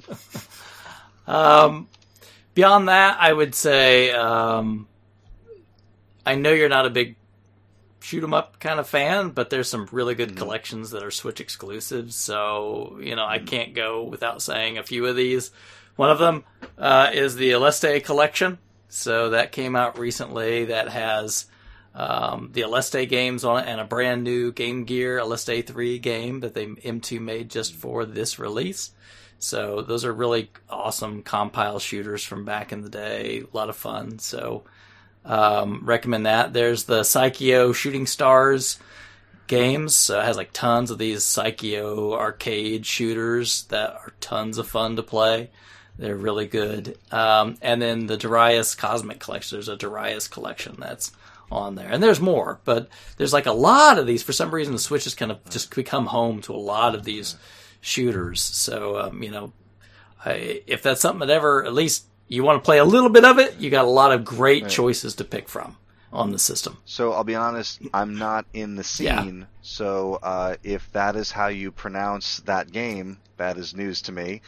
Uh, Darius. That's how I pronounce Uh, it. But Okay, yeah. Well, you are my uh, uh, Japanese I pronunciation no, aficionado. I don't trust me for any of that. I don't think it's like Darius Rucker. So That is exactly how I would have said it. some Um, people so, may say and that. So when know. when you started mentioning shooters, I've heard that from people, and even same thing, not being in the scene, I've heard that it's a, a bit of a treasure trove. Yeah. Uh, pun definitely intended uh, of uh, of shooters. And I will just mention real quick, even though I'm not like a shmup guy, for the Wii. I remember like there was like a, a bargain bin somewhere, and I picked this game up, and it was five dollars. And I did like a quick search on my phone and I was like, "Is this supposed to be good?" And someone was like, "Like not like it's good, but you have to play it with motion controls. It's like better than playing it like without motion controls." I'm like, "That sounds kind of weird." And it was Sin and Punishment. Oh, okay. Sin and Punishment yeah, too. That game's amazing. so Star Citizen bought it for Six. bought it for five bucks Yeah. and played it, and it was surprising. That game got so cheap Um, for a while for some reason. Yeah, yeah. I don't know what happened. We had it, a so- copy here at our Walmart for eighty dollars. no other game was eighty dollars, and it was there like well into the Wii U era for like Yeah. ever. They just wouldn't change the price on that one game. They didn't even stock Wii games other than that one game. It was You know so what we- weird. w- you know what we had we had a, it was like an electronics store i don't even remember what it was but it had this copy of um, donkey kong 64 it was 79.99 forever and like all other games were like dropping all around it but there was that still that like top shelf co- copy of donkey kong 64 for 80 bucks and Came it, with an like the store went expansion out, pack. You can't drop that. You get an Yeah, expansion right? pack in there. and like the store went out of business like i think they like i think they like took the game down with them It's a liquidator somewhere. Right. So yeah, but this this was a lot of fun. This is really cool. Was. So uh, well, thank you guys for uh, uh, bringing me some uh, really choice quality recommendations there. Um, I want to thank everyone for listening. I want to thank our Patreons again. If you uh, want to join up and get in the Discord, ask us questions, suggest topics, read some Batman, um, it's uh, patreon.com slash collectorcast. If you want to find the show, uh, uh, collectorcast.com, rfgeneration.com. We're on Twitter. Uh, uh, I'm Bill McGee, uh, at Bill McGee. And uh, uh, Kelsey, where can the guys find you on Twitter? At Kelsey Polnick. All right. And uh, uh, while I got you uh, uh, talking about yourself, can you give us an update? How close are we to uh, uh, the uh, Kickstarter being a reality? They just hit it yesterday, like right at the end of the day, and there's still three Awesome. days left. So it's a go. Awesome. I'm very excited. Yeah, that's going to be great. So yeah, I'm uh, very happy that that uh, came. For, I, I saw you uh, with the kind of uh, talking about the status of that. Yeah, on, it was like Twitter, ninety so five it's- percent. Like I we got a good start. I wasn't worried it was going to make it, but it's still Right. still nice to see. I think one of the guys that's writing or doing art for it, uh, his mom like literally was like, "You're one person away. I'm going to do this." It's his mom bought one. That's Go, great. mom! Yeah. That's awesome. Oh, I, oh, I remember like even like uh, doing the expo, and then like you know like my like parents and my sister and my brother-in-law showed up, and I'm like, oh no, like I'll get you guys in. They're like, no, no, I'm paying. It's my brother's show. You know, like they they always want to put the So support sweet. in, which is Yeah. awesome. So, uh, uh, anything else coming up, uh, uh, writing wise? Uh, or that's the only big project you're working on. That's the big one. So I, I put a couple other things on the back burner. So you Awesome. may still have a day or so to back it, right? By the time this comes out, so it's what lock on. Yeah, it's true. Yeah, yeah, because uh, with, with how yeah. with how quick an editor you are, yeah. So Kickstarter.com and just search for Lock On. Yeah. Best way to find it. Perfect. Yeah. So, uh, but yeah, this uh, we, you should still have a day or two by the time I, I know out. Bill's excited to read more about Twisted Metal, so he can get those false uh, ideas he's got out of his head. Yeah, I know, right? is there is there a chapter on uh, just uh, you know how much Splatoon influenced Twisted Metal? yes, Or- the, the single player campaign especially. So, uh, all right, and Chris uh, uh, is usually uh, the one of us who's uh, manning that Collector Cast uh, Twitter account. Uh, Chris, is that the best place to find you? Absolutely. Um, I'll post show stuff there. I do post uh, show stuff on Facebook, although that's about all I Facebook.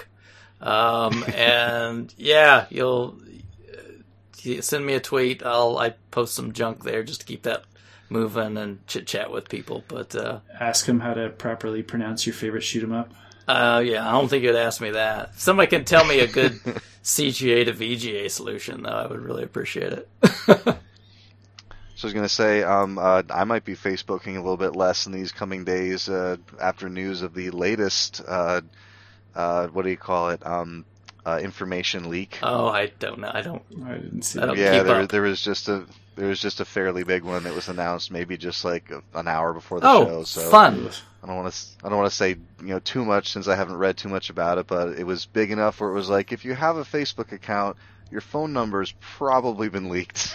Oh, That's exciting. So the robocallers have gotten pretty bad in recent uh, weeks and months, so there's no reason to suspect they'll get any better. So, all right, uh, but that was a good show, you guys. Thanks everyone for listening, and we will see you next time.